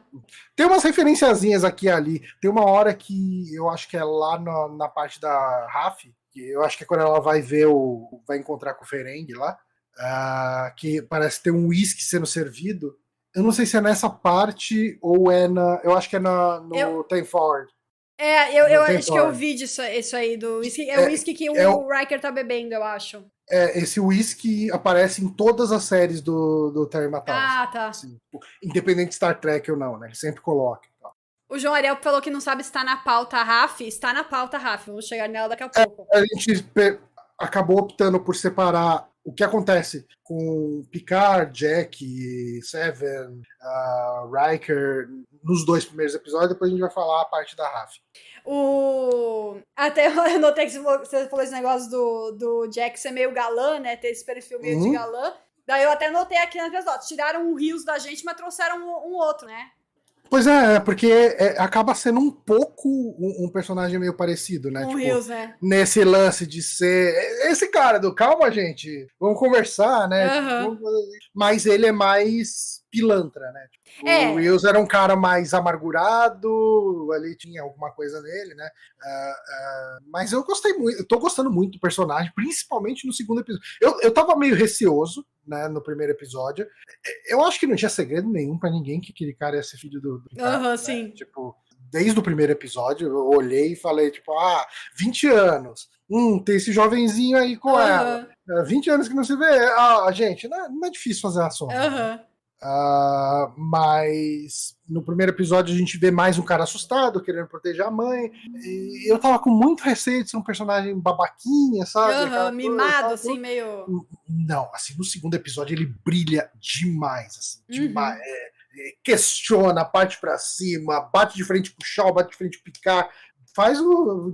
brilha, brilha demais. Aham. E, e ele fala, quando ele tá lá na prisão, que o Picard vai conversar com ele, né? Tentar arrancar mais dele. Ele, ele fala que ele é meio que um, um lance meio Robin Hood, assim, né? Sei lá, um lance meio fazendo o bem, né? E tendo que roubar e tal pra poder levar suporte médico pra pra lugares. E aí ele fala que a, que a Beverly Crusher que ensinou ele e tal, né? Você Uhum. acha que é isso mesmo? Assim, que os dois formavam uma dupla pra assaltar ou tirar do- dos ricos e dar aos pobres?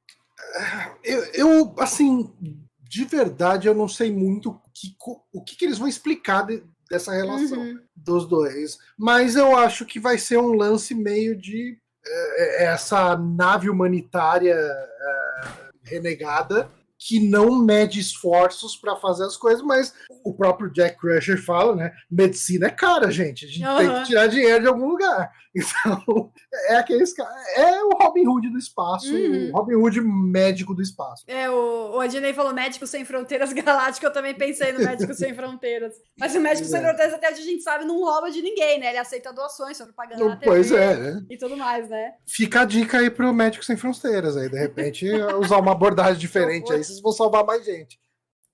Ó, o Júlio falou, o Júlio perguntou o que vocês acharam da retomada da força de viver do Picard. Agora ele não parece mais um velhinho pedido pra se aposentar. Exato, Júlio, não sei se estava aqui no começo da live, mas ele já fez muito mais coisas, foi muito mais útil, muito menos coadjuvante nessa, Uhum. nesses dois episódios do que na, na segunda temporada inteira, que ele não fazia nada. É, então, é, eu, eu, eu acho que o bom é que o último episódio da segunda temporada explica isso, né? Porque é o Kill abraçando o Picard, o Picard abraçando o Kill, melhor dizendo. E assim, cara, tipo, vive sua vida, cara. Tipo, você tem.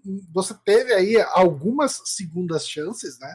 Ah, e você tá aí nessa autopiedade, cara, larga disso e segue pra frente. Que é o que é mostrado no começo do primeiro episódio mesmo, né? Tipo, dele montando, guardando algumas coisas ali, memórias e tal, memoriabilha e tal. E ele fala: Não, cara, tipo, eu não quero viver do meu passado, eu quero construir a minha história. Eu tô, eu tô com sede de uma nova aventura, Aham. sabe? E isso é muito diferente do que a gente viu do Picard dos dois das duas primeiras temporadas, que era um cara que tinha desistido. E mesmo ele indo pra aventura, ele queria estar em qualquer lugar, menos lá. né? Uhum.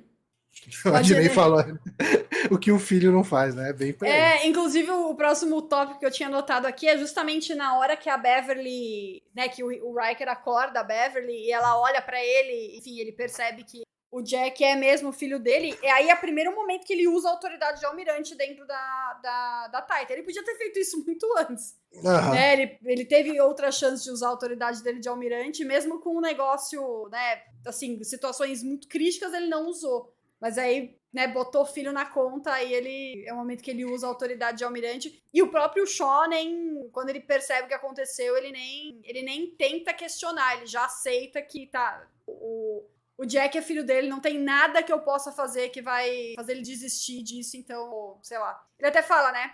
O que acontecer com a Titan agora é, tá na sua conta, Almirante. Aham. Né? Porque ele sabe que ele perdeu o comando da nave. Não, Não, tem não, já era. fazer. É, O que mais que a gente tem ali? A gente tem toda essa parte aí da. da- enfim, pô, o, o- episódio acabou com eles fugindo por meio da nébula, Uhum. né? Que é mais ou menos o que acontece também lá no All the Good Things, né? Acho que o jeito que eles acabam fugindo, acho que ali, é meio que Aham. se esconder numa nébula e, e vamos ver o que acontece, né? Vamos ver o que vem. Ah, eu não sei, eu tô pensando se tem mais alguma coisa. Ah, tem uma. Eu falei. Ah, né, você vai que- falar da sua cena a, preferida a- do me- segundo. é, a melhor cena do primeiro episódio foi aquela que eu falei, a do jantar, eu adorei aquela cena. Mas a melhor cena pra mim do segundo episódio, tem duas cenas muito boas, mas essa cena eu acho que é muito especial, que é quando a Beverly acorda, ela vai ali pra ponte, e ela tem é uma cena de silêncio do, é, do- da Beverly, do Jack Crusher, do Riker e do Picard, mas é uma cena muito sobre Beverly, Jack e, e Picard, que eu, ah, eu já tinha achado essa cena muito boa. né? Porque é aquele silêncio se encarando, putz, eu descobri que é meu filho. Assim, não, nada é dito Aham. nessa cena. Tipo, ó, eu sei que ele é meu filho. Não, não, não tem. Não, quando você faz uma boa direção, você não precisa de diálogo expositivo. Uhum. Tipo, os personagens falam com o olhar, com as atitudes, com, a- com as tomadas de câmera, e isso foi perfeito. E essa cena ainda ganhou um peso muito mais especial pra mim quando alguém postou no Twitter um paralelo da, da cena em que o Picard encontra a Beverly Crusher no primeiro episódio de The Next Generation com o, ao invés do Jack, é, com o, Wesley, o Crusher. Aham. Manda aí E é mim. muito parecido. Ah, eu não tenho ele Você aqui. não tá com o link Eu fácil? não tenho ela fácil, não.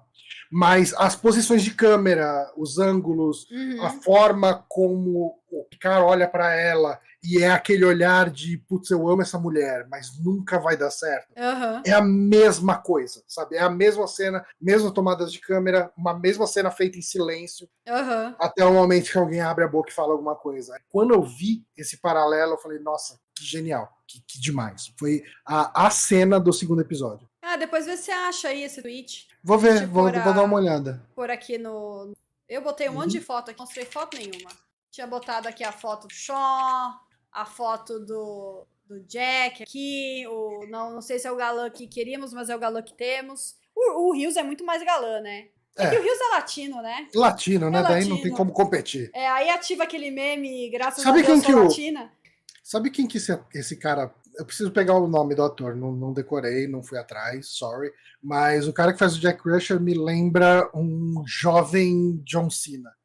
Ele poderia Sério? fazer pouquinho, em alguns ângulos, sabe? Talvez pela, pela cara de malandro que às vezes eu vejo o Peacemaker fazendo em algumas cenas. do- eu acho que ele poderia se passar por um jovem John Cena em algum É, é que em eu, alguma série. eu acho que parte, pelo menos parte do charme do, do, do Jack Crusher é o sotaque, né? Inglês. Se ele falasse Uhum, que nem o John Cena, o John Cena é americano, né? Aí não ia ter graça. É. Alguém comentou aqui que acha ele um pouco. Acha ele um pouco velho pra 20 anos de idade. Eu vou ter que vou ser obrigada a concordar, mas eu, vou- a gente abstrai, né? A gente, a gente aceita, licença poética e tal, mas realmente. Ele já tem umas linhas assim na testa que alguém tipo, É, sentiria, não. o, o ator tem 34 anos. Sério? É. É. É, ele, não, ele não parece ter 20, ele parece mais velho mesmo. É. Mas enfim, vamos, né? Mas a gente não sabe, né, os efeitos de ficar no espaço ali tanto tempo, contrabandeando coisa. É, a vida sofrida, né? Ele não Ah, viveu verdade. ali na, na, numa nave top de linha, né? Que nem o Uhum. Wesley Crusher. O Júlio Matos falou que ele é padrão. Júlio Matos não, não achou ele galã, Júlio Matos? Não achou que ele tem um é, eu, a- eu acho que é mais charme do que, É, é. É mais do charme, que é. beleza. É, é. Sim, é, é- ele, ele me lembra uma versão mais nova e talvez um pouco mais bonita até, não sei, do ator que tá fazendo o Príncipe Charles na temporada mais recente do The Crown. de The Crown. Não sei se... Desgraça! Tá cheio de bicho, que saco! Não sei se você chegou a ver. Não, eu não, não Ele é bem parecido com, com o ator. E o ator que faz o Príncipe Charles, agora fugindo completamente do tema Star Trek, ele, ele é muito charmoso pra ser o Príncipe Charles. Porque o Príncipe Hum. Charles é aquela coisa que todo mundo sabe, né? O ator é charmoso demais pra fazer ele na tela. E ele, ele tem um charme parecido, acho que é por causa do sotaque também. O, o assim. famoso mão de salsicha. O Júlio Matos falou, galã era o Rios e ponto. Não, o Rios é outro, outro patamar, né? Mas o Rios que quis ficar com a namorada que ele conheceu há uma semana, voltou no tempo por ela, o que, que eu posso fazer? Que, que eu nem sei que mais que eu tinha de foto aqui. Separei um monte de foto, não usei nenhuma. É... Tá, então, esse, nesse núcleo aí, terminamos com eles fugindo da, da Vedic pra proteger o Jack Crusher. Afinal, né, era é, ele que eles querem, se entregasse ele. Quer dizer, ele, até o Joe fala, né, não sei se a gente vai entregar Uhum. se essa mulher é completamente lunática que não vai atirar na gente de qualquer jeito, porque a mulher é completamente louca, né? Sim. Está muito claro que ela é E aliás, é um personagem que a gente não falou, né, a Vadik. Uhum. É, eu achei uma. Eu, eu não acho que ela vai ser a vilã da temporada. Eu acho que ela vai ser vilã nesse primeiro momento aí. Uhum. E depois a gente vai ter. A gente já sabe que vai ter outros vilões, né? Vai ter ah, o Moriarty, né? do- que aparecia no The Next Generation. Ele vai aparecer em algum momento. Né, ele apareceu em. Deixa eu ver, eu não lembro. É, ele é- era um, o Moriarty do Sherlock Holmes, que Ele é um. é- Ele era Ah, uma, tá. uma simulação de holodeck que ah, descobriu que ele é uma simulação, ele toma consciência e ele vira um vilão até recorrente, Ah, né? é esse. É esse que eles. Ah, não. é eu lembro que tem um que eles conseguem enganar que o cara. Que o cara queria. Consegue sair do holodeck e ele iria ficar livre. E eles conseguem É. enganar ele e ele acha que ele saiu. É esse cara? Não, não. É, não, eu acho que é ele mesmo. Acho que é esse episódio Eu mesmo. tô vendo a foto aqui dele. Deixa eu ver se eu consigo pegar um pra pôr no. Ele fazia o, o Mi- Niles naquela série The Nanny. Meu Deus. O- era, o, era o mordomo sarcástico. Deixa eu ver se eu, se eu. Ah, não vai dar pra pôr aqui na live, mas procurem aí, gente. O Moriarty. Vocês vão saber quem é. Uhum. Então, ele vai ser um vilão em algum momento da série, mas eu também não acho que ele vai ser o vilão da série. Aham. Ah, eu acho que a gente vai ter vilõezinhos aparecendo e pipocando até a gente, vai, até a gente ter um grande vilão. Eu não acho que ela, posso estar enganado, mas eu não acho que ela vai ser a grande vilã. Aham. Mas esse primeiro momento, o jeito dela, tipo, meu, olha as suas armas, olha as minhas armas, tipo, vocês estão muito ferrados. Eu, eu vou destruir vocês, eu vou esmagar. E tanto quando eles fogem, ela se tiver falar agora, é, é tudo que eu queria. Aham. Agora que eu vou mesmo. Tanto que ela Sabe, nem então- tenta atirar neles na hora, assim, né? Ela fala, "Ah, deixa, eu- deixa eu me eu- divertir não. um pouco aqui, né? Deixa eu É. aproveitar. Que legal, é o vilão, um vilão, né? Tipo, Aham. é vilão. É, bem caricato, assim, né? Tem até a risada, né? Que ela uh, dá uma É, risada. quase risada, a, a, né? a minazinha lá do. do a Angel, né? Do, Ah, é. Strange New Worlds, né? Só falta torcer o bigodinho, assim. Mas é genial. Adorei. Eu não sei, eu não tive grandes sentimentos por, por ela, assim, não, não. Ah, eu gosto, eu gosto de vilão caricato. Entendi. Então tô, tô, tô dentro. É, talvez ela seja um, um primeiro ponto pra conectar a- essa- o que tá acontecendo com o Picard e tal com o que tá acontecendo com a Raf, né? Não só com a Raf, mas com Uhum. tudo, né? Porque com a Raf tem um evento, um ataque terrorista, né, que mexe com tudo. Mas passando pra Raf, então, eu confesso que a primeiro, o- o- no primeiro episódio, até rolar o atentado terrorista lá, eu fiquei bem confusa com o que tava acontecendo com a Raf.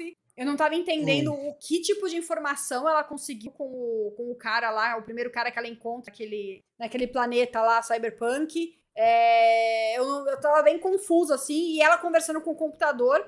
Agora a gente sabe que era outra pessoa que tava no, no computador, né? Era o Então, Wolf. mas eu tinha. Eu já tinha sacado que era uma pessoa. É, uma coisa que você comentou, você tinha sacado que era o Worf, Eu- inclusive. É porque ela, porque ela chega e fala, aparece, né? Fala comigo. Aí fala, não, negado. E o jeito, assim, primeiro, eu vi tudo que era trailer de, de Picard da temporada 3 antes de sair. E em todo momento, assim, as cenas que aparecia a Raf, a Raf, ela tava com o Worf. E, inclusive, em material promocional, entrevistas e tal, o pessoal que tava sentado junto dando entrevista era Raf e Ah, era não a, a. Michelle, Michelle Hurd e Michael Dorn. Ah, tá, tá, faz, faz É, todo é, sentido, entendi. E, assim, quando ele chega e fala, negado, negado, e fala assim, ah, você é uma guerreira, cara, é, é o Worf, tipo, não tem como ser outra pessoa. You are a warrior. Sabe, tipo, eu, eu, eu li aquela frase com a, A voz, voz do dele. Era o Worf total. Ah, e uma coisa que o José Ulisses lá no chat falou que a Vadik é a vilã da temporada. Sério? Ah, Ousado, mas bora lá. Eu, eu tô, tô dentro pra, pra Ainda ela. bem que você gostou dela, né? Se não tivesse Não. gostado, ia ter que aguentar até o fim da temporada. Ah, e o José Ulisses lembrou aqui, né, que esse planeta que a Raf tá é, chama Matalas Prime. Né? Que é o, Mas, o nome. é. que tem a ver com o nome do showrunner. Sim, não, é, é, é o nome dele, tipo, quer dizer, tipo, tá com um apóstrofe, né, Aham. ao invés de Matalas, é Matalas Prime, mas é um planeta que foi nomeado, ele foi mencionado, né, name drop, assim, eu acho que em Enterprise, eu, eu vi alguém comentando isso no Twitter, eu Aham. não lembro disso, tá? É, eu vi Ah, também os comentários. E na época ele era tipo assistente, estagiário, uma coisa assim, e deram esse nome ali, né? tipo, meio que pra homenagear ele. Aham. Mas não é um planeta que apareceu e tal, né? Eu acho Sim, que alguém sim. comentou, ah, aquele planeta extremamente violento, Matalas Prime, né? É porque eu, eu, eu- acho que foi ele mesmo que eu vi comentando disso. Ele falou que meio que deram o nome meio que pra zoar com ele, que era o planeta onde tudo dava errado, onde era É. tipo, o pior planeta, sei lá, e deram o nome dele tipo, meio que pra zoar. E agora ele usou de volta, né? O Uhum. planeta com o nome dele, agora que ele é showrunner da série. E, bom, eu confesso que eu fiquei confusa, não tava entendendo direito o que, que a Rafa tava fazendo ali. Eu até, Uhum. até uma coisa que eu anotei aqui, eu não sei se ela tá separada da Seven mesmo ou não. É, isso foi uma coisa. Assim, eu acho que elas estão separadas mesmo, mas a minha primeira impressão foi: tá, ela tá criando um background pra ser a coitada pro, pro traficante, né? Pro, Aham, pro é, então. fixer ali, pro cara que tá passando. O traficante de, de droga e de informação, né? Ah, e, e, assim, ah, ela pode ter falado que ela tá separada pra, assim, justamente conquistar a, a- a simpatia do cara. né? Falar, Pô, É, então. errado, me, me mandaram embora, minha namorada terminou comigo, não sei o que e tal. Eu não, assim, eu, eu não, assim, não me surpreenderia se quando elas se encontrarem, elas simplesmente derem um beijo e, e tá tudo certo, né? Aham. Tipo, era uma historinha ali, mas eu, eu, eu desconfio que não vai ser isso que vai acontecer, não. É, eu acho que elas terminaram sim, principalmente pelo lance de que cada uma a- a- acabou seguindo para um caminho, apesar das duas serem Starfleet, Uhum. né, as duas serem frota. A RAF tá nesse esquema é, de inteligência, né? Então, fazendo ah, trabalho escondida, né? Eu vi alguém comentando aqui Section, section 31. 31. Eu, eu não acho que ela É. seja Section 31, Eu não. também tenho minhas dúvidas. Eu não. Não acho que é o caso, não. Tipo assim, o cara menciona, né? O, eu eu Smith. acho. eu- eu- o Smith menciona que ela é Section 31, mas eu acho que ela é só inteligência mesmo. É, eu não acho que ela é Ela- Section 31. Não é Black Ops, não. Assim, não é esse tipo de coisa, não. Só que. ah, e, e a, a Seven tá naquele lance do comando com o Sean, e tá, ah, tá mais um Starfleet mais tradicional. Uhum. E eu acho que é meio difícil as duas se encontrarem. Eu consigo ver ah, em algum momento ser mencionado que as coisas não deram certo, cada um seguiu seu caminho. É, Eu acho que ia ser meio bobo fazer elas se separarem para criar uma traminha delas voltando de novo Aham. porque é meio que. Tipo, o que, que você ganha com isso, né? De separar elas para juntar Uhum. elas de novo. Mas eu não sei. Não, não sei o que. Eu não sei o que tirar disso tudo. né? Não É, dá eu pra- também. Eu também não sei se não. Porque eles estão querendo reforçar um pouco a Raf voltando para um comportamento passado, né? Porque ela, ela era uma pessoa problemática quando o Picard vai atrás dela na primeira temporada, né? Uhum. E ela meio que luta um pouco com isso. Ela entra no assunto. e- é, Eu achava que era filha, mas é filho, né? É o filho e daí a neta, né? É, entram nesse assunto e, nesse, e nessa, nesse segundo episódio fica muito claro isso, né? Ela, ela encontra, se eu não me engano, é o ex-marido, né? Que ela, que ela vai atrás, ou é o pai do filho dela, não sei se eles são casados. Uhum. Mas é o pai do filho dela, e, e ele fala que, pô, você tá voltando com esse comportamento de achar que é tudo uma conspiração e, e tal. E meio que manda ela escolher entre o filho e a missão, né? O que é meio babaca demais. É, é que eu- É, porque assim, ah, você é uma conspiracionista. Tá, ela, ela é diagnosticada cons- conspiracionista. Por quê? Porque ela acha. Ela era conspiracionista porque ela, ela falava que o lance todo da revolta dos robôs, dos androides ali da primeira temporada, era, na verdade, uma coisa feita ali pelos romanos ou por alguém ah, para causar um caos e não sei o quê, e o pessoal começou a chamar ela de paranoica. Ela estava certa. E, tipo, Uhum. então, se você tá certo sobre um- um- uma questão, você não é paranoica. Você tá enxergando mais que os outros.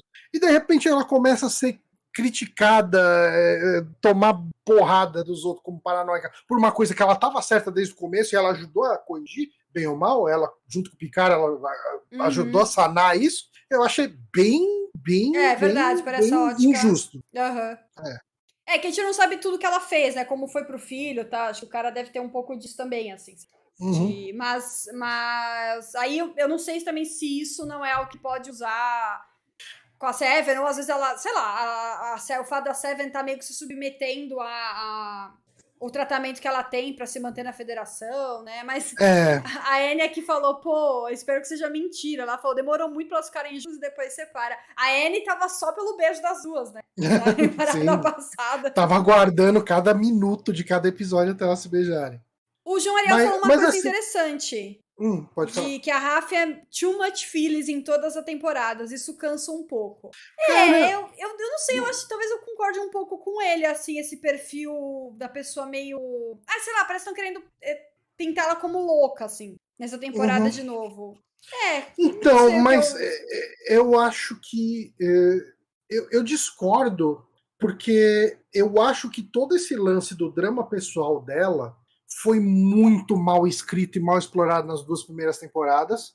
Era, eu não gostei da forma que foi feito isso nas duas primeiras temporadas. E nessas pequenas cenas em que apareceu ela, nesses dois episódios, eu já achei muito melhor do que foi feito nas duas temporadas. Tá, Porque entendi. você, sa você sabe que ela teve um problema com droga, com abuso de substância, isso levou a problemas dela, tipo, de ser expulsa da Starfleet e tal, tudo.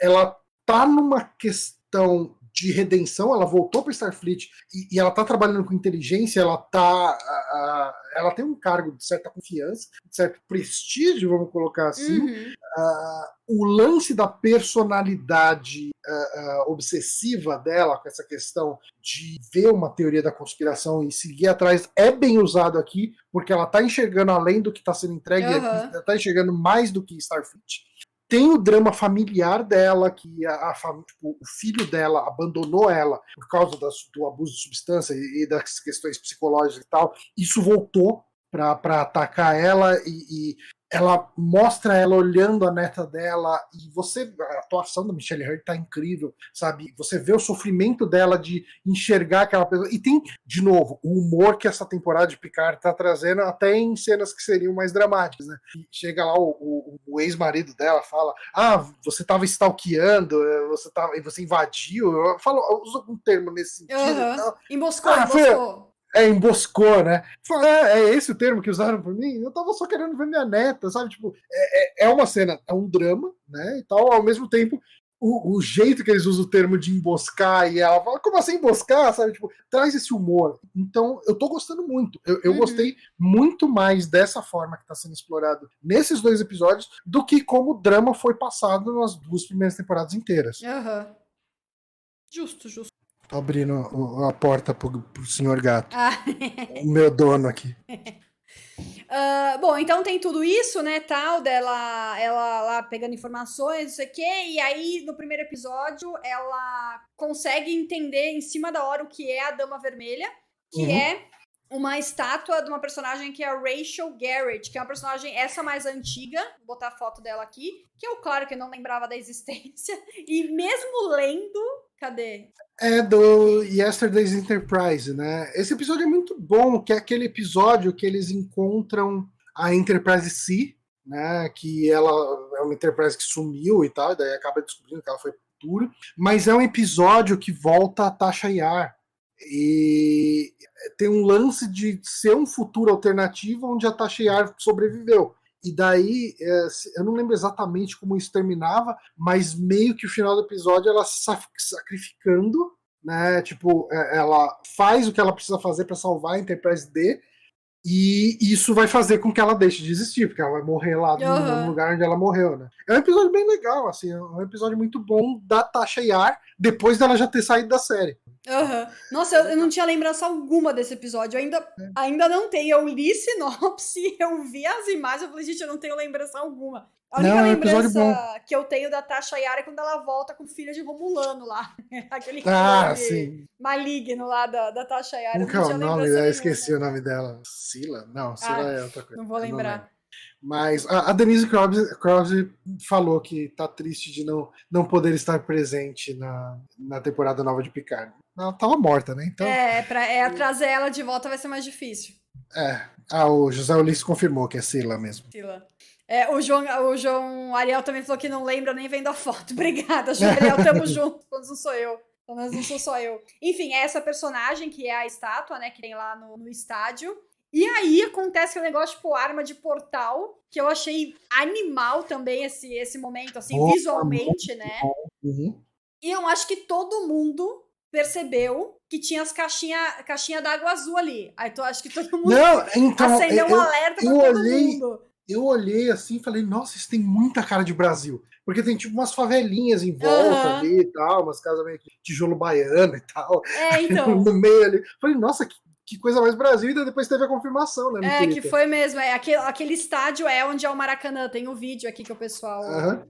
Peraí, tem som esse vídeo? Não, não tem. Que o pessoal, do, o cara que faz efeitos especiais da série, um dos responsáveis, ele colocou a, a- o detalhe do- dos efeitos dessa cena. E é realmente onde é o Maracanã. Então é no Brasil mesmo esse, esse, Uhum. esse momento, eu achei bem legal. E ficou muito foda o efeito, né? De, tipo, Aham. porque começa assim, quando derruba, você já fala, puta merda, né? Estão sugando o negócio. E não, não contente, ainda joga o negócio que sugou em cima de outra estrutura.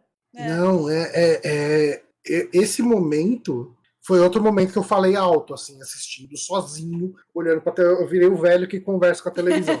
né? É, eu vi essa, quando afundou, eu virei eita. E quando começou a cair os pedaços do prédio em cima lá do- da outra estrutura ali dos prédios e tal, eu falei, eita Double porra! eita. Eu falei, mas, cara, caramba, cara. Foi. Eu falei, nossa, cara, isso visualmente ficou muito incrível. Ficou. É uma grande tragédia, mas, pô. É, e, e acho que e mostra bem a gravidade do que tá rolando e do, do- da missão que a Rafi tinha, né? E acho que também dá um Uhum. peso a mais pra ela de do de como ela fica depois, né? De, tipo, de não aceitar o, a resposta que a federação dá e de ir Aham. além disso pra, pra. Eu tô falando federação, mas é a Starfleet, caramba. Confundindo. Não, mas federação. É a mesma coisa. Federação Starfleet. Não, é que, é que, a- é que Ah, uma não, é não, uma não, é- é organização diferente. militar, a outra é, É, o. é, é- é, é. é, não, tá certo, tá certo. É, Federação é uma organização política e E a Starfleet Starfleet, é essa militar, organização militar, né? Mas enfim, Você- o pessoal entendeu, né? Eu- sempre troco os dois aqui e lamento quem, quem achar ruim. Mas É. sim, existe essa separação. É, e aí, então, acho que dá um. um- também é, tipo, é, aumenta o tamanho da tragédia e de possíveis tragédias futuras, né? Tipo, qual que é o poder dessa arma, que é uma arma fundida mesmo. Uhum. Aí o Júlio falou: imagina que no futuro morrer 600 pessoas de uma vez só é algo muito raro. Tomara que seja. É, né? Tomara que seja uma coisa muito rara. Uhum. Porque, infelizmente, pra nós, nos anos que estamos, é algo, foi algo comum, infelizmente, nos últimos durante, a, é. durante a pandemia. Mas ali, assim, se a gente for pensar em, em Star Trek Enterprise, teve o 11 de setembro deles. É né? verdade, verdade. Aquele raio lá do Zindi que, que destruiu, matou, acho que 7 milhões de pessoas, né? Nossa, eu nem lembro, na casa de milhão que, que mata? Era, lembro. era na casa de milhão, porque era um raio que acho que da, de Miami ali, sei lá, da Flórida, né? Até a- final da América Central, sei lá, assim, destruindo tudo ali. Então era uma grande tragédia. E, e aí, então, fica aí a curiosidade que foi feito em cima da cena do Maracanã, as caixinhas d'água azul era realmente é, no- Brasil. No, Brasil. E bom, aí a gente tem o, o- depois disso, né, que é o que é mostrado nessa, nessa nesse episódio mais recente, que a Federação ela culpa um terrorista romulano, que é o Teluco, Lurak Teluco, pelo atentado. Pelo que Uhum. eu entendi, isso veio de uma, de uma declaração do Ferengi, o Smith, que diz que vendeu a arma para esse Teluco. Esse Uhum. Teluco, aí a federação compra essa, essa ideia, é, aceita e, e pronto, é isso, e dá um caso como encerrado. E a Raf não aceita isso, ela fala que esse cara é um. Esse Teluco é muito pequeno, ele nunca, nunca fez nada muito grande. Do nada, o cara rouba armas da, do Daystrom, lá do Instituto de Ciência mais poderoso, entre aspas, Uhum. desse, desse universo tal, e, e Que era onde a, a, a Jurati né, trabalhava. Sim, onde a Jurati trabalhava, é verdade. O, Instituto Daystrom aparece na série clássica, assim, a primeira Tudo, vez. tudo de ciência é esse Instituto da Strom, Sempre- né? Tudo de tecnologia. é. Tudo que tem de ciência é lá, pelo que eu vi, assim, eu fui Uhum. ler sobre o. Porque eu não lembrava do nome, né? Óbvio. Daí eu fui Uhum. ler tudo assim, tipo, ah, é isso aconteceu lá, isso, isso, isso, tudo é Instituto da Strom. Uhum.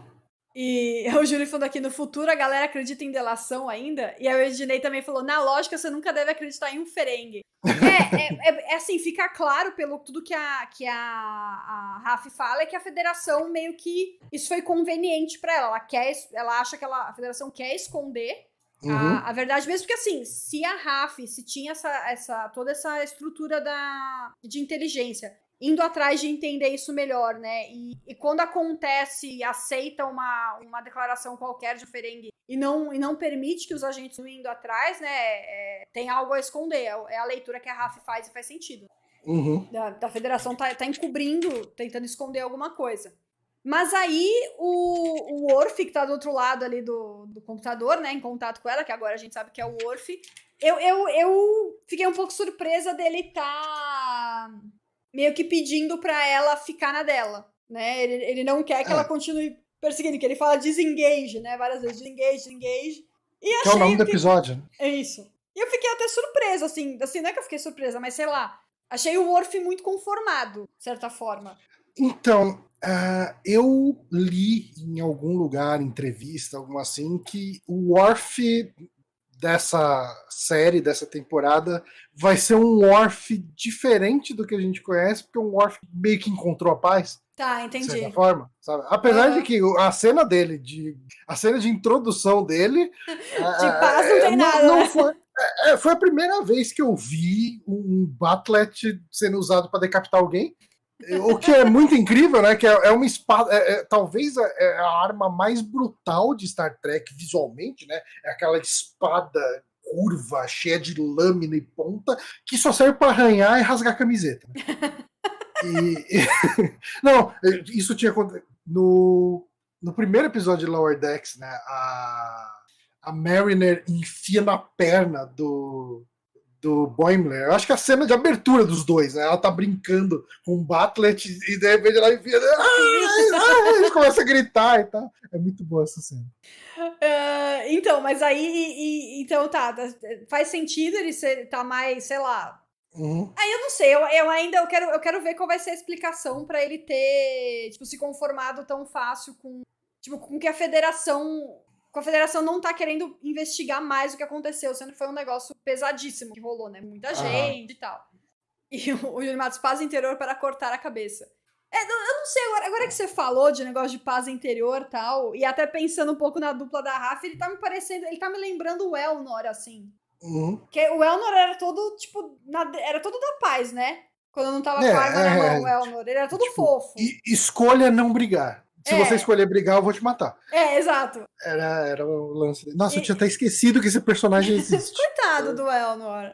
Pois é, né? E até triste, o Elnor conecta bastante com a Rafa. É, né, né cara? É, tipo, isso é uma constante em, em Picard, que é assim, a pessoa tá de boa na vida dela, tá seguindo ali e tal. E eles chegam lá e falam: Ó, oh, entra pra federação, vai lá, entra na federação, é mó legal a federação. Por que, que você não vai lá na, na Starfleet, melhor dizendo? Não, eu confundi. É, entra lá na Frota Estelar, cara. Pô, é legal pra caramba lá, mano. Tipo, você vai usar uns uniformes bem louco, coloridinho e tal, legal. É... Aí a pessoa chega, entra e assume uma vida merda, né? Tipo, coitado do.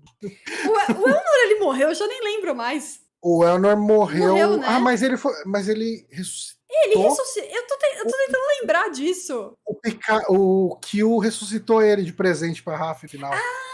pode crer, é verdade. Ela passou a série toda sofrendo por causa dele, querendo voltar no passado para salvar ele. Isso. Ah, é verdade. E, é verdade. Voltou, mas, de novo, quem se importa? Né? tá lá sendo cadete em algum lugar fora das câmeras. Então, e aí tem, e aí tem o super plano da Raf, que é um plano muito merda, mas é um plano de uma pessoa desesperada e que tá sem apoio uhum. nenhum. Que é tipo, eu vou fingir que eu trabalho para o Teluco, lá pro Snid, como se o Ferengue não soubesse quem trabalha pro cara, pelo amor de Deus, Raf.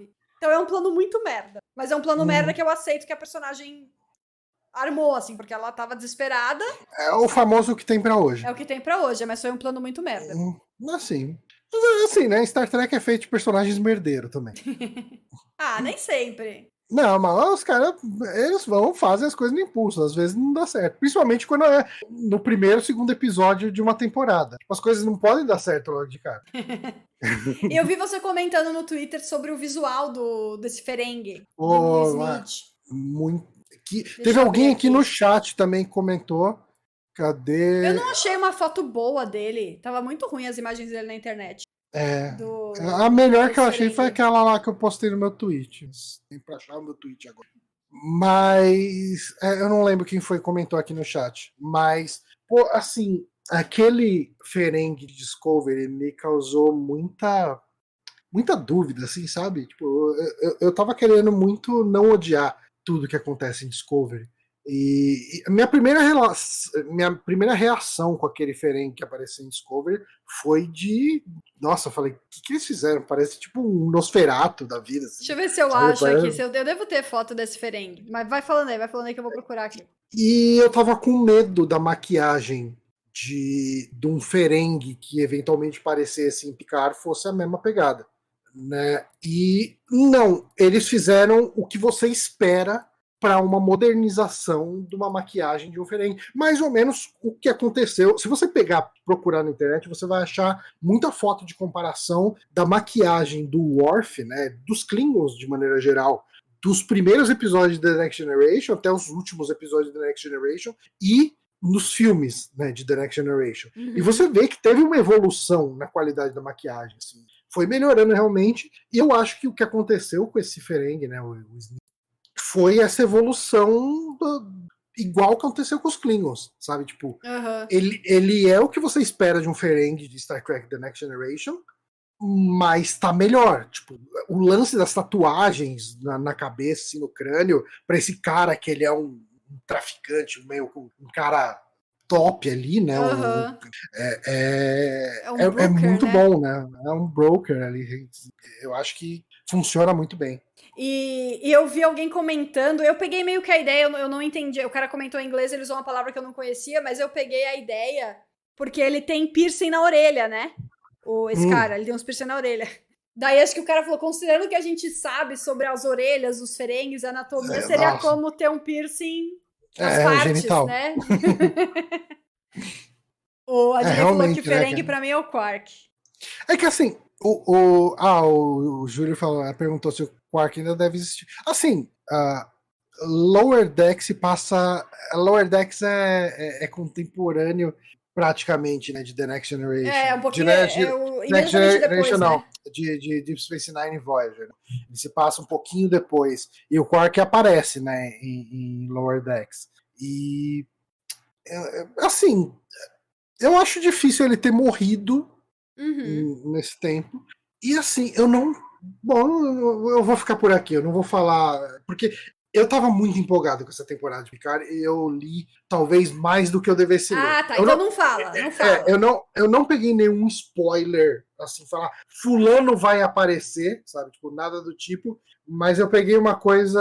Eu acho que isso eu posso falar, tipo, que eu vi alguém falando, fãs de Deep Space Nine, vocês não foram esquecidos em Picard. Tá. Então vai ter alguma coisa de Deep Space Nine. Não sei que personagem vai ser mas vai ter alguma coisa. Eu tô muito animado, eu tô muito. Porque qualquer um que, eu, que aparecer eu vou curtir. Uhum. É, cara, pode aparecer o Bashir, pode aparecer. Pode aparecer a, a, a Ezra Dax. ah, ela aí! Sabe? Ezra e Dax, né? Expectativa, um personagem. Realidade, é só um Quarks que vai ter, tipo, no fundo, assim, uma placa. Quarks. Ah, não, eu, eu, acho que as pessoas não falariam se fosse só isso. Tá, é. Eu acho que vai, acho que vai ter pode coisa ser. importante. Assim, a coisa que me faria cair de costas seria os caras trazerem o Cisco. É, impossível. Mas assim, o, o Waver Brooks, ele, tipo, ele tá completamente recluso, ele não aparece em lugar nenhum mais, ele tá no canto dele, não se envolve uhum. com Star Trek com nada, né? E o Cisco tá morto. Então, tipo, se for ele, vai ser. Eu acho que vai ser tão jogado que não valeria a pena uhum. fazer mas eu tô ansioso para ver quem que vai aparecer. Quero o personagem de, de Deep Space Nine. Agora eu vou ficar pensando quem que teria alguma, alguma coisa a ver, assim. Ah, mas qualquer encontrar. um pode aparecer, eu vou curtir, cara. Pode aparecer, sabe, o, o Garrick. Nossa, pode é aparecer. Cara, pode aparecer o O'Brien, pode aparecer. Tipo, cara, qualquer um. Vou curtir. Aham, uhum, com certeza. É, deixa eu ver o que mais aqui. Bom, então aí ela é salva pelo Worf no último segundo ali a gente descobre que era o Worf que estava conversando é, uhum. com, com ela. E aí acabou assim a parte da Raf também. Certo? Sim, eu acho que é isso. É, ele chega lá, salva ela, todo mundo. E, não, é uma cena muito boa, né? Tipo, dela. Mas tem uma coisa muito importante nessa cena. Que eu quero ver o que tipo de desdobramento vai ter isso que para convencer que ela não é Starfleet, ela usa aquela droga que vai no olho. Ah, é verdade, é verdade. Eu esqueci de, de anotar isso. E eu tô muito curioso se isso vai ter algum tipo de impacto, porque eu imagino que Starfleet deva ter algum tipo de restrição quanto ao uso de droga. Uhum. Ela tem justificativas, né? Porque uhum. ela estava numa situação de perigo, ela precisava uh, se proteger de alguma forma. Eu acredito que o Worf cobriria ela, né? O Worf tá um pouco como um oficial superior dela nessa missão, pelo menos pelo que parece. Mas. Eh, não sei. Me lembrou uma coisa meio Jack Bauer, assim. Não sei se você assistiu 24 Horas. Eu não, não assisti 24 ah, tá. Horas. É que tem uma Mas, assim, temporada assim, é. que o, Jack Bauer ele se infiltra num, numa alguma coisa de droga e ele começa a usar para poder se infiltrar e ele fica viciado. E- ainda- Não, é uma boa lembrou- trama. Me lembrou na hora o, o Jack Bauer no 24 horas. É, eu falei que o Cisco morreu, mas o. o Não, não, não o fala mais Júnior- nada, não. Deixa, deixa aí, deixa aí. Porque quem não viu Deep Space Nine ainda vai ficar com essa, essa informação pela metade aí. Ah, tá bom. Deixa, É, deixa a informação então- pela metade. Mas assim, eu dei a informação errada, ele não morreu. Quem estiver só ouvindo isso e não estiver prestando atenção no chat, ah, entenda que ele não morreu. E fique, fique por isso mesmo, fique por isso mesmo. Fica por isso mesmo. O que mais? Alguma coisa que a gente não comentou? Que você queira falar sobre a, esses É, dois episódios? Eu não sei, assim, eu, eu- acho que a gente pode já fazer o, o fechamento, né? Eu acho que a gente abriu um pouco com um fechamento, mas foi mais uma impressão geral, né? Ah, mas, assim, é, eu tô gostando demais desse começo da segunda temporada. É, posso me decepcionar? Posso, mas eu acho difícil, porque é, eu, como eu disse, né? Eu tava tão no hype que eu tava acompanhando. O pessoal não tava dando spoiler né, da série, mas o pessoal que assistiu esses seis primeiros episódios naquela prévia, tudo tava muito empolgado. Uhum. E, e- empolgado, assim, no nível de falar, não, cara, mas no quarto episódio acontece uma coisa maravilhosa, sabe? Tipo, e no tal episódio vai acontecer. Então, assim, eu sei que ela vai escalar ainda. Aham. Então eu tô muito animado, né? Eu tô, ah, eu tô, eu tô muito feliz com o que eles estão entregando até agora. Eu tava preparado para me iludir, me decepcionar, Ah, sim, eu também tava total. mas é, eu, é, é, uma parte de mim queria acreditar que essa última temporada podia ser boa. É, é, é, assim, o clima. ah, eu vi alguém que tava aí no chat, eu acho que até foi embora já. ah, eu acho que foi o Lima Neto. Eu não sei se foi o Lima Neto ou se foi o José Ulisses. Um dos dois falou que achou ruim ah, usar o tom dos filmes do, do Original Series, né, do, do Star Trek clássico, por uma temporada de Picard.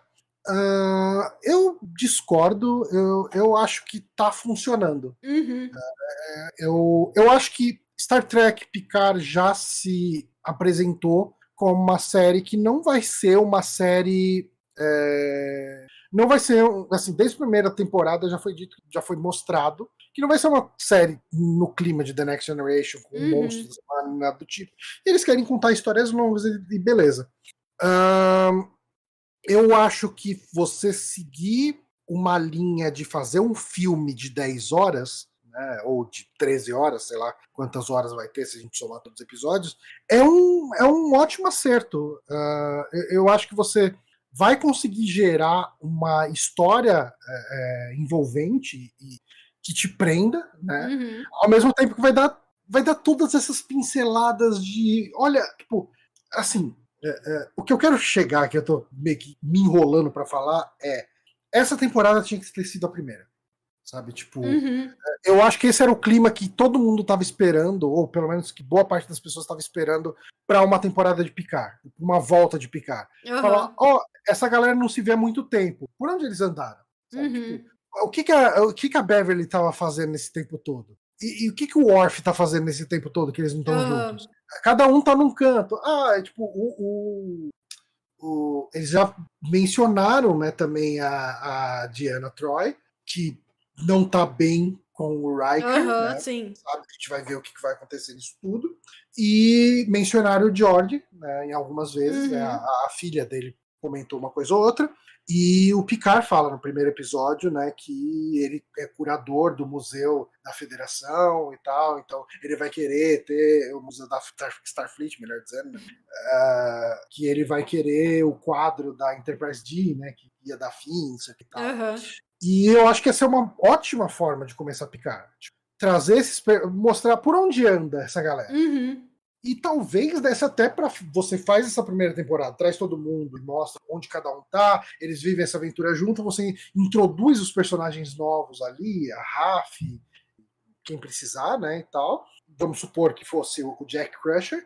E nas próximas temporadas você pode talvez se desfazer do, do pessoal mais clássico e seguir o Picard em outras aventuras, porque você você introduziu a série. Mas não é isso que aconteceu. Não é isso que aconteceu. A gente tá tendo essa temporada agora, ah, com essa galera voltando. E eu tô adorando, tô adorando, tô Uhum. muito esperançoso de que ela ainda vai melhorar muito. Eu acho até que os momentos mais. Esses outros personagens, eu acho que eles estão. Os personagens da nova geração, né? O Riker, a, a Beverly e tal. Eles, por enquanto, até estão fazendo. Não, não tá aquele fanservice gratuito, sabe? Uhum. Eu acho que tá, tá fazendo sentido o, o, a- o Riker junto com o Picard, tá, tá incrível os dois, os dois, os dois juntos. A gente dinâmica comentou, é né? incrível, né? deles, e faz sentido o Picard ter ido atrás do Riker pra, pra, pra ajudar ele, mesmo porque é um personagem que na primeira temporada ele já foi buscar ajuda, né, com ele, não, não é como se ele tivesse passado duas temporadas fingindo que o Riker não existia e Aham. agora resolveu ir atrás do Riker, né, eles tiveram contato na primeira temporada. É... E, então, assim, eu, tô- eu também tô, tô gostando muito, já tá valendo, já tô começando a. Já tô pensando, porra, de novo eles vão fazer a última temporada de, um, de uma série ser a melhor de todas, vai ficar puto quando ela acabar, Quando ela acabar, né? né? Que nem Enterprise, que a última temporada, não que as outras não tenham sido muito boas, eu gosto de todas, mas a última de Enterprise foi tipo. Nossa, é uma Maravilhosa. sacanagem ela tá terminada, né? E os caras terminam, então, pelo jeito vai acontecer a mesma coisa com o Picard. Tô, tô, tô animada pra ver como Ah. os, os outros personagens vão aparecer, né? Como vai aparecer o LaForge, como vai aparecer. Eu tô muito preocupada com o Brent Spiner. Ele vai porque- ser o Lore, né? Ah, então, ele vai ser o Lore? Tá é. É. confirmado já que ele vai ser? Porque, Sim. tá, é melhor isso, porque eu, eu acho que eu não aguentaria ver ele sendo mais um Sung. Mais um Sung, né? Ia ser. É, eu não ia. né, É. Tipo, ele, infelizmente, se- assim, eu adoro o ator. Eu acho ele. Puta, eu acho o cara Não, incrível. ele é um ator incrível, ele é muito bom. É, Muitos personagens que ele fez são legais, mas pra mim já tá chegando num ponto que eu tô cansando. Acho que eles usaram mais do que Uhum. precisava dele. Uhum. né? É, mas ele vai ser o Lore, já, já tá Ah, confirmado. tá. Eu não sabia que ele. Eu não vi muita coisa da. Não quis ver muita coisa antes. Ah, tá. Então, beleza. Ele não vai ser mais um Sung. Isso já me deixa um pouco menos preocupado, porque eu tô pensando, tá, como é que ele vai aparecer? Que Sung que ele vai ser? É. Sabe? Na, na, nessa série, tá? Ele não sendo um Sung já é, já é um adianto. E Não, quem mais que tá? Quem mais que tem confirmado o LaForge? É, eu acho que são eles. Assim, o confirmado, confirmado mesmo é excelente. Tipo, o, o resto da galera que vai aparecer tá tudo escondido. Assim, não, tem o que eu falei, né? O, o, o Moriarty, né? Uhum. Mas eu acho que é isso que foi mostrado, assim. Vai ser o irmão malvado do Data. Gosto muito do lore. Eu, eu- na verdade, eu gosto muito de ver o ator fazendo o, o lore.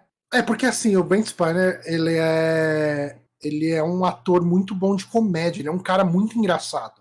E eu acho que assim, é, é, o Data, ele é um personagem engraçado da mesma forma que o Spock é um personagem engraçado. Tipo, Uhum.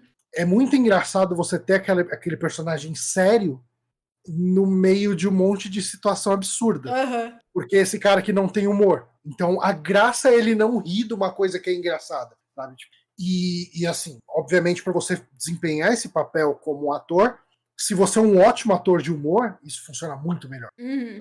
E ele fazendo o lore é ele dando risada alta, ele exagerando, mexendo com expressão e tal, tudo. Então é o Brent Spiner despirocado.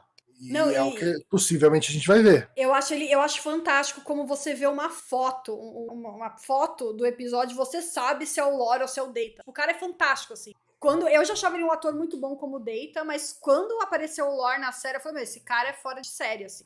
Uhum. Tipo, o, o jeito que. E, e- e tem. Eu lembro que tem algum episódio de Nova Geração que o Lore tenta se passar por Data. Uhum. E, e o Data que ele faz é o Data do Lore se passando pelo, pelo Data. Não, Não, é, o Data. É muita camada, né? É, É, muita o camada. cara é o ator tem que demais. ser muito bom fazendo. O, o José Ulisses fez uma pergunta, eu vou responder. Eu acho que você não assistiu. Não, você não não assisti assistindo Prod, né? Assisti um episódio só. É, ele perguntou o que que a gente achou da primeira temporada de Prod.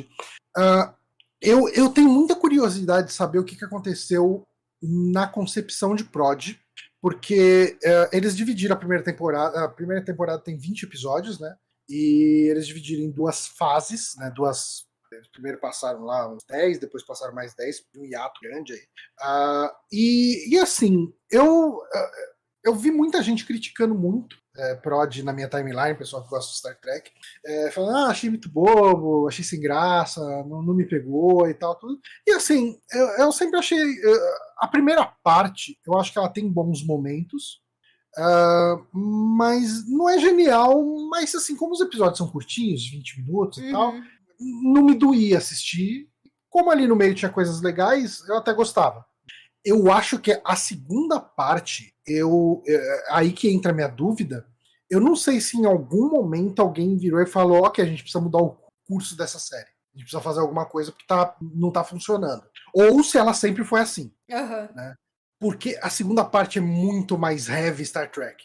Ah, é? Tipo, ela é bem mais focada em lore de Star Trek, principalmente porque na segunda parte aparece a Janeway de verdade. sabe? Ah, é? Que a gente tem a, a, a Jane holograma. né? Sim, é. E na segunda parte a gente começa a ter a Janeway mesmo. E, enfim, a gente tem ah, o plano revelado do vilão. Não conta, porque eu não vi ainda. Não, não, tudo bem. Não, não vou falar. Mas é um plano bem interessante. É- é- é- ele tem episódios muito bons de Star Trek. Meio pensando em. Eu acho que é um, um Star Trek de bolso, assim. né? Você botar uma trama de Star Trek em 20 minutos funciona muito bem. Tem um episódio na primeira parte que é muito bom, que envolve cada membro da tripulação da Prod tá preso num, num fluxo de tempo diferente. Um tá vivendo num lugar que o tempo passa, tipo, a cada minuto passa um ano. E o outro tá num- fluxo em que eh, a cada tipo 15 anos passa em uma hora, sabe? Tipo, Uhum. e esse episódio é genial, assim. Poderia ter sido feito em The Next Generation, em qualquer, em qualquer série de Star Trek, seria muito bom. Né? Mas, assim, resum- eh, voltando para a pergunta do, do José Ulisses, eu gostei muito, principalmente da segunda parte. Eu acho que a segunda parte brilha demais. Assim, os últimos 10 episódios eu acho que foi sensacional. Foi. Teve uma temporada só? É, é uma temporada até agora. Já está confirmada para a segunda, né? mas a primeira temporada terminou.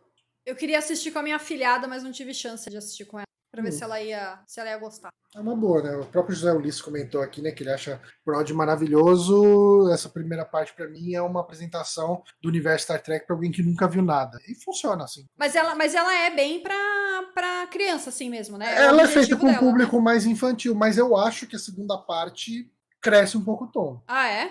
Não que ela seja vire adulta, né? Mas eu acho que ela vira mais família, Tá, menos infantil. Aham. Eu gostei, eu gostei bastante, assim, curti, me divertiu. É, eu preciso assistir ela. É que agora eu tô vendo, a gente tá vendo a original, né? Uhum. A Star Trek original. É, inclusive, eu vi um episódio que foi até uma constatação triste. Foi meio aquele meme do. A gente nem contrata mulher que é pra não ter machismo. Sabe esse, esse meme, Uhum. assim? Uhum. Que foi um episódio, o melhor de todos, foi o primeiro que não teve uma trama envolvendo uma mulher que se apaixona pelo Kirk. É. Falei, porra, meu, quando eles não botaram a mulher, o negócio andou. Que desgraça! Que desgraça que é ser mulher. Porque naquele episódio, foi o episódio mais legal e eu falei, ai caramba, que, que constatação triste. Foi o episódio É, que não eu- teve mulher com, com o Kirk. Eu dropei, assim, a série clássica na terceira temporada. Eu acho bem difícil voltar. São, são três, né? Três temporadas. Pô, Johnny, termina, são- pelo amor de Deus. Mas são 25 episódios de 50 minutos. Sei lá, eu prefiro gastar meu tempo vendo Deck Space, que eu tô achando maravilhosa. Isso aí é outra. The Expense pra mim é outro, outro drama, outro drama. Mas então é isso. Temos o nosso. Ai, meu Deus, mosquito! Ah, só, re- só respondeu a Diney aqui, ele perguntou alguma chance da Capitã Janeway aparecer em Picard. Eu acho que ela não aparece, mas seria bem-vinda. Pô, Eu não. Eu acho que é mais fácil a gente ver, tipo, o Doutor, ah, tipo, algum outro personagem. de- nossa, o doutor. O Bashir, esse negócio de. É que o Ba- o Bashir ele não foi pra sessão 31, tentou ser recrutado. Eu não, nossa, eu não Mas- consigo imaginar quem mais apareceria. É, mas eu acho bem difícil a Janeway aparecer, pelo próprio que, o, que a, a Anne comentou aí. É porque ela já tá em prod e tal. E se você for queimar o cartucho do fanservice, traz alguém que ninguém tá esperando, sabe? Aham. Eu acho difícil. Veremos, veremos. Daqui a pouco a gente descobre. Ah, não, é o José Ulisses. Isso é verdade. Eu, eu vi, tô, eu tô falando aqui, mas realmente, né, o que o José Ulisses falou é verdade. Eu vi o tweet, né, tanto da, da, da Catherine. Ai, como que é o nome da atriz? Ai, não lembro. Gente, me traga o nome da atriz aí, esqueci. Kate, Kate, Kate Mulgrew. É, tanto dela quanto do showrunner que falou que ela não tá. O Ah, José tá. Ulisses, Ela não aparece. Mas eu acho que a gente. Sabe, sabe o que, que pode ter que seria um fanservice legal? A gente vê o. Ai! Capitão Kim. Ah, que foda! Isso ia ser Pra- muito pra- bom! Isso ia a- ser pra muito bom! Isso ia ser muito com as bom. piadas do Eterno Alferes. Assim, você tem que ir ou pra uma ponta ou pra uma outra ponta. Isso é verdade. O Kim Ou trazer ele foda. velho de alferes, que seria uma piada muito engraçada. Ou trazer ele de capitão e falar, ah, porra, finalmente foi promovido, todo mundo comemorar. Da hora. Agora, agora é isso ser- que eu quero. Agora, Johnny, você levou minha expectativa. Ali, mas, é, mas é Deep Space Nine que falaram, né? É, mas eu não duvido que. é, Eu não duvido. Assim, o que falaram é, tipo, todo mundo que gosta da fase anos 90 de Star Trek tá coberto nessa Ah, tá, temporada entendi. de Picard. Então, inclusive Deep Space Nine. Porque assim, o pessoal falou isso, né? Inclusive Deep Space Nine, porque, bem ou mal, a gente já tem a Seven, que era, que era Ah, é, Voyager. de Voyager, é verdade, é. E, e, assim, Deep Space Nine tá meio esquecido em Picard. Tipo, não tem personagem, É, tem lembrar. talvez Ah, uma outra o referência. Tô forçando a barra, né? Se quiser forçar a barra, É. vamos lá, tem o Worf. Pois é, mas assim, é, eu acho que vai ter coisa de, de Voyager aparecendo. Ó, o Júlio Matos tá que nem eu. Agora eu quero sonhar com o Capitão Kim. Agora, esse- agora se a série não me entregar isso, ela vai ganhar apenas quatro estrelinhas. Não cinco estrelinhas. Tirei uma estrelinha da Ju- série. Bom, gente, então é É. isso. Certo, Johnny? Duas horas de live. Duas horas de live. É, uma hora pra cada episódio, tá certo. Semana que vem vamos ter, né, do, do terceiro episódio. Sim. Kika, tem, um- tem uma questão. Hum, Dia 11 de. 11 não, 12 de março eu não vou conseguir gravar. Daí a gente precisa ver tá. pra quando que a gente vai mudar. Eu conseguiria, eu não sei como que é sua agenda durante a semana, mas eu co- conseguiria jogar pra segunda. Tá, vamos, vamos conversar, vamos conversar. Mas aí quando chegar mais perto a gente vê. Beleza. Já fica, fica, fica avisado, a gente combina. Gente, muito obrigada a todos pela companhia. Johnny, obrigada mais uma vez por estar Obrigado aqui. você, Kika. Ah, esse, Obrigado a todo mundo que tá aí no chat. O pessoal voltando. Espero, acho que o pessoal tava ansioso também pra voltar a falar de, de Star Trek. Então, a galera retornando feliz, pessoal de volta. E você vai colocar esse, essa live em áudio? Vou, Nos vou. É, eu, eu não sei como que eu vou estar de trampo amanhã cedo, mas a minha ideia é assim que dá uma, dá uma livrada no trabalho. Eu, fa eu, eu não faço edição, né? Tipo, Uhum. faço uma normalização de áudio e cortar silêncio e publico. Então, eu acho que até o meio-dia eu boto no ar, Boa. no vídeo do Super Amigos. Então, quem preferir áudio, terá lá no Super Amigos. Obrigada, Uhum. gente, mais uma vez. Valeu, Johnny. Domingo, Valeu, galera. Valeu. Estamos aí de volta. Beijo pra vocês e até domingo que vem o terceiro episódio.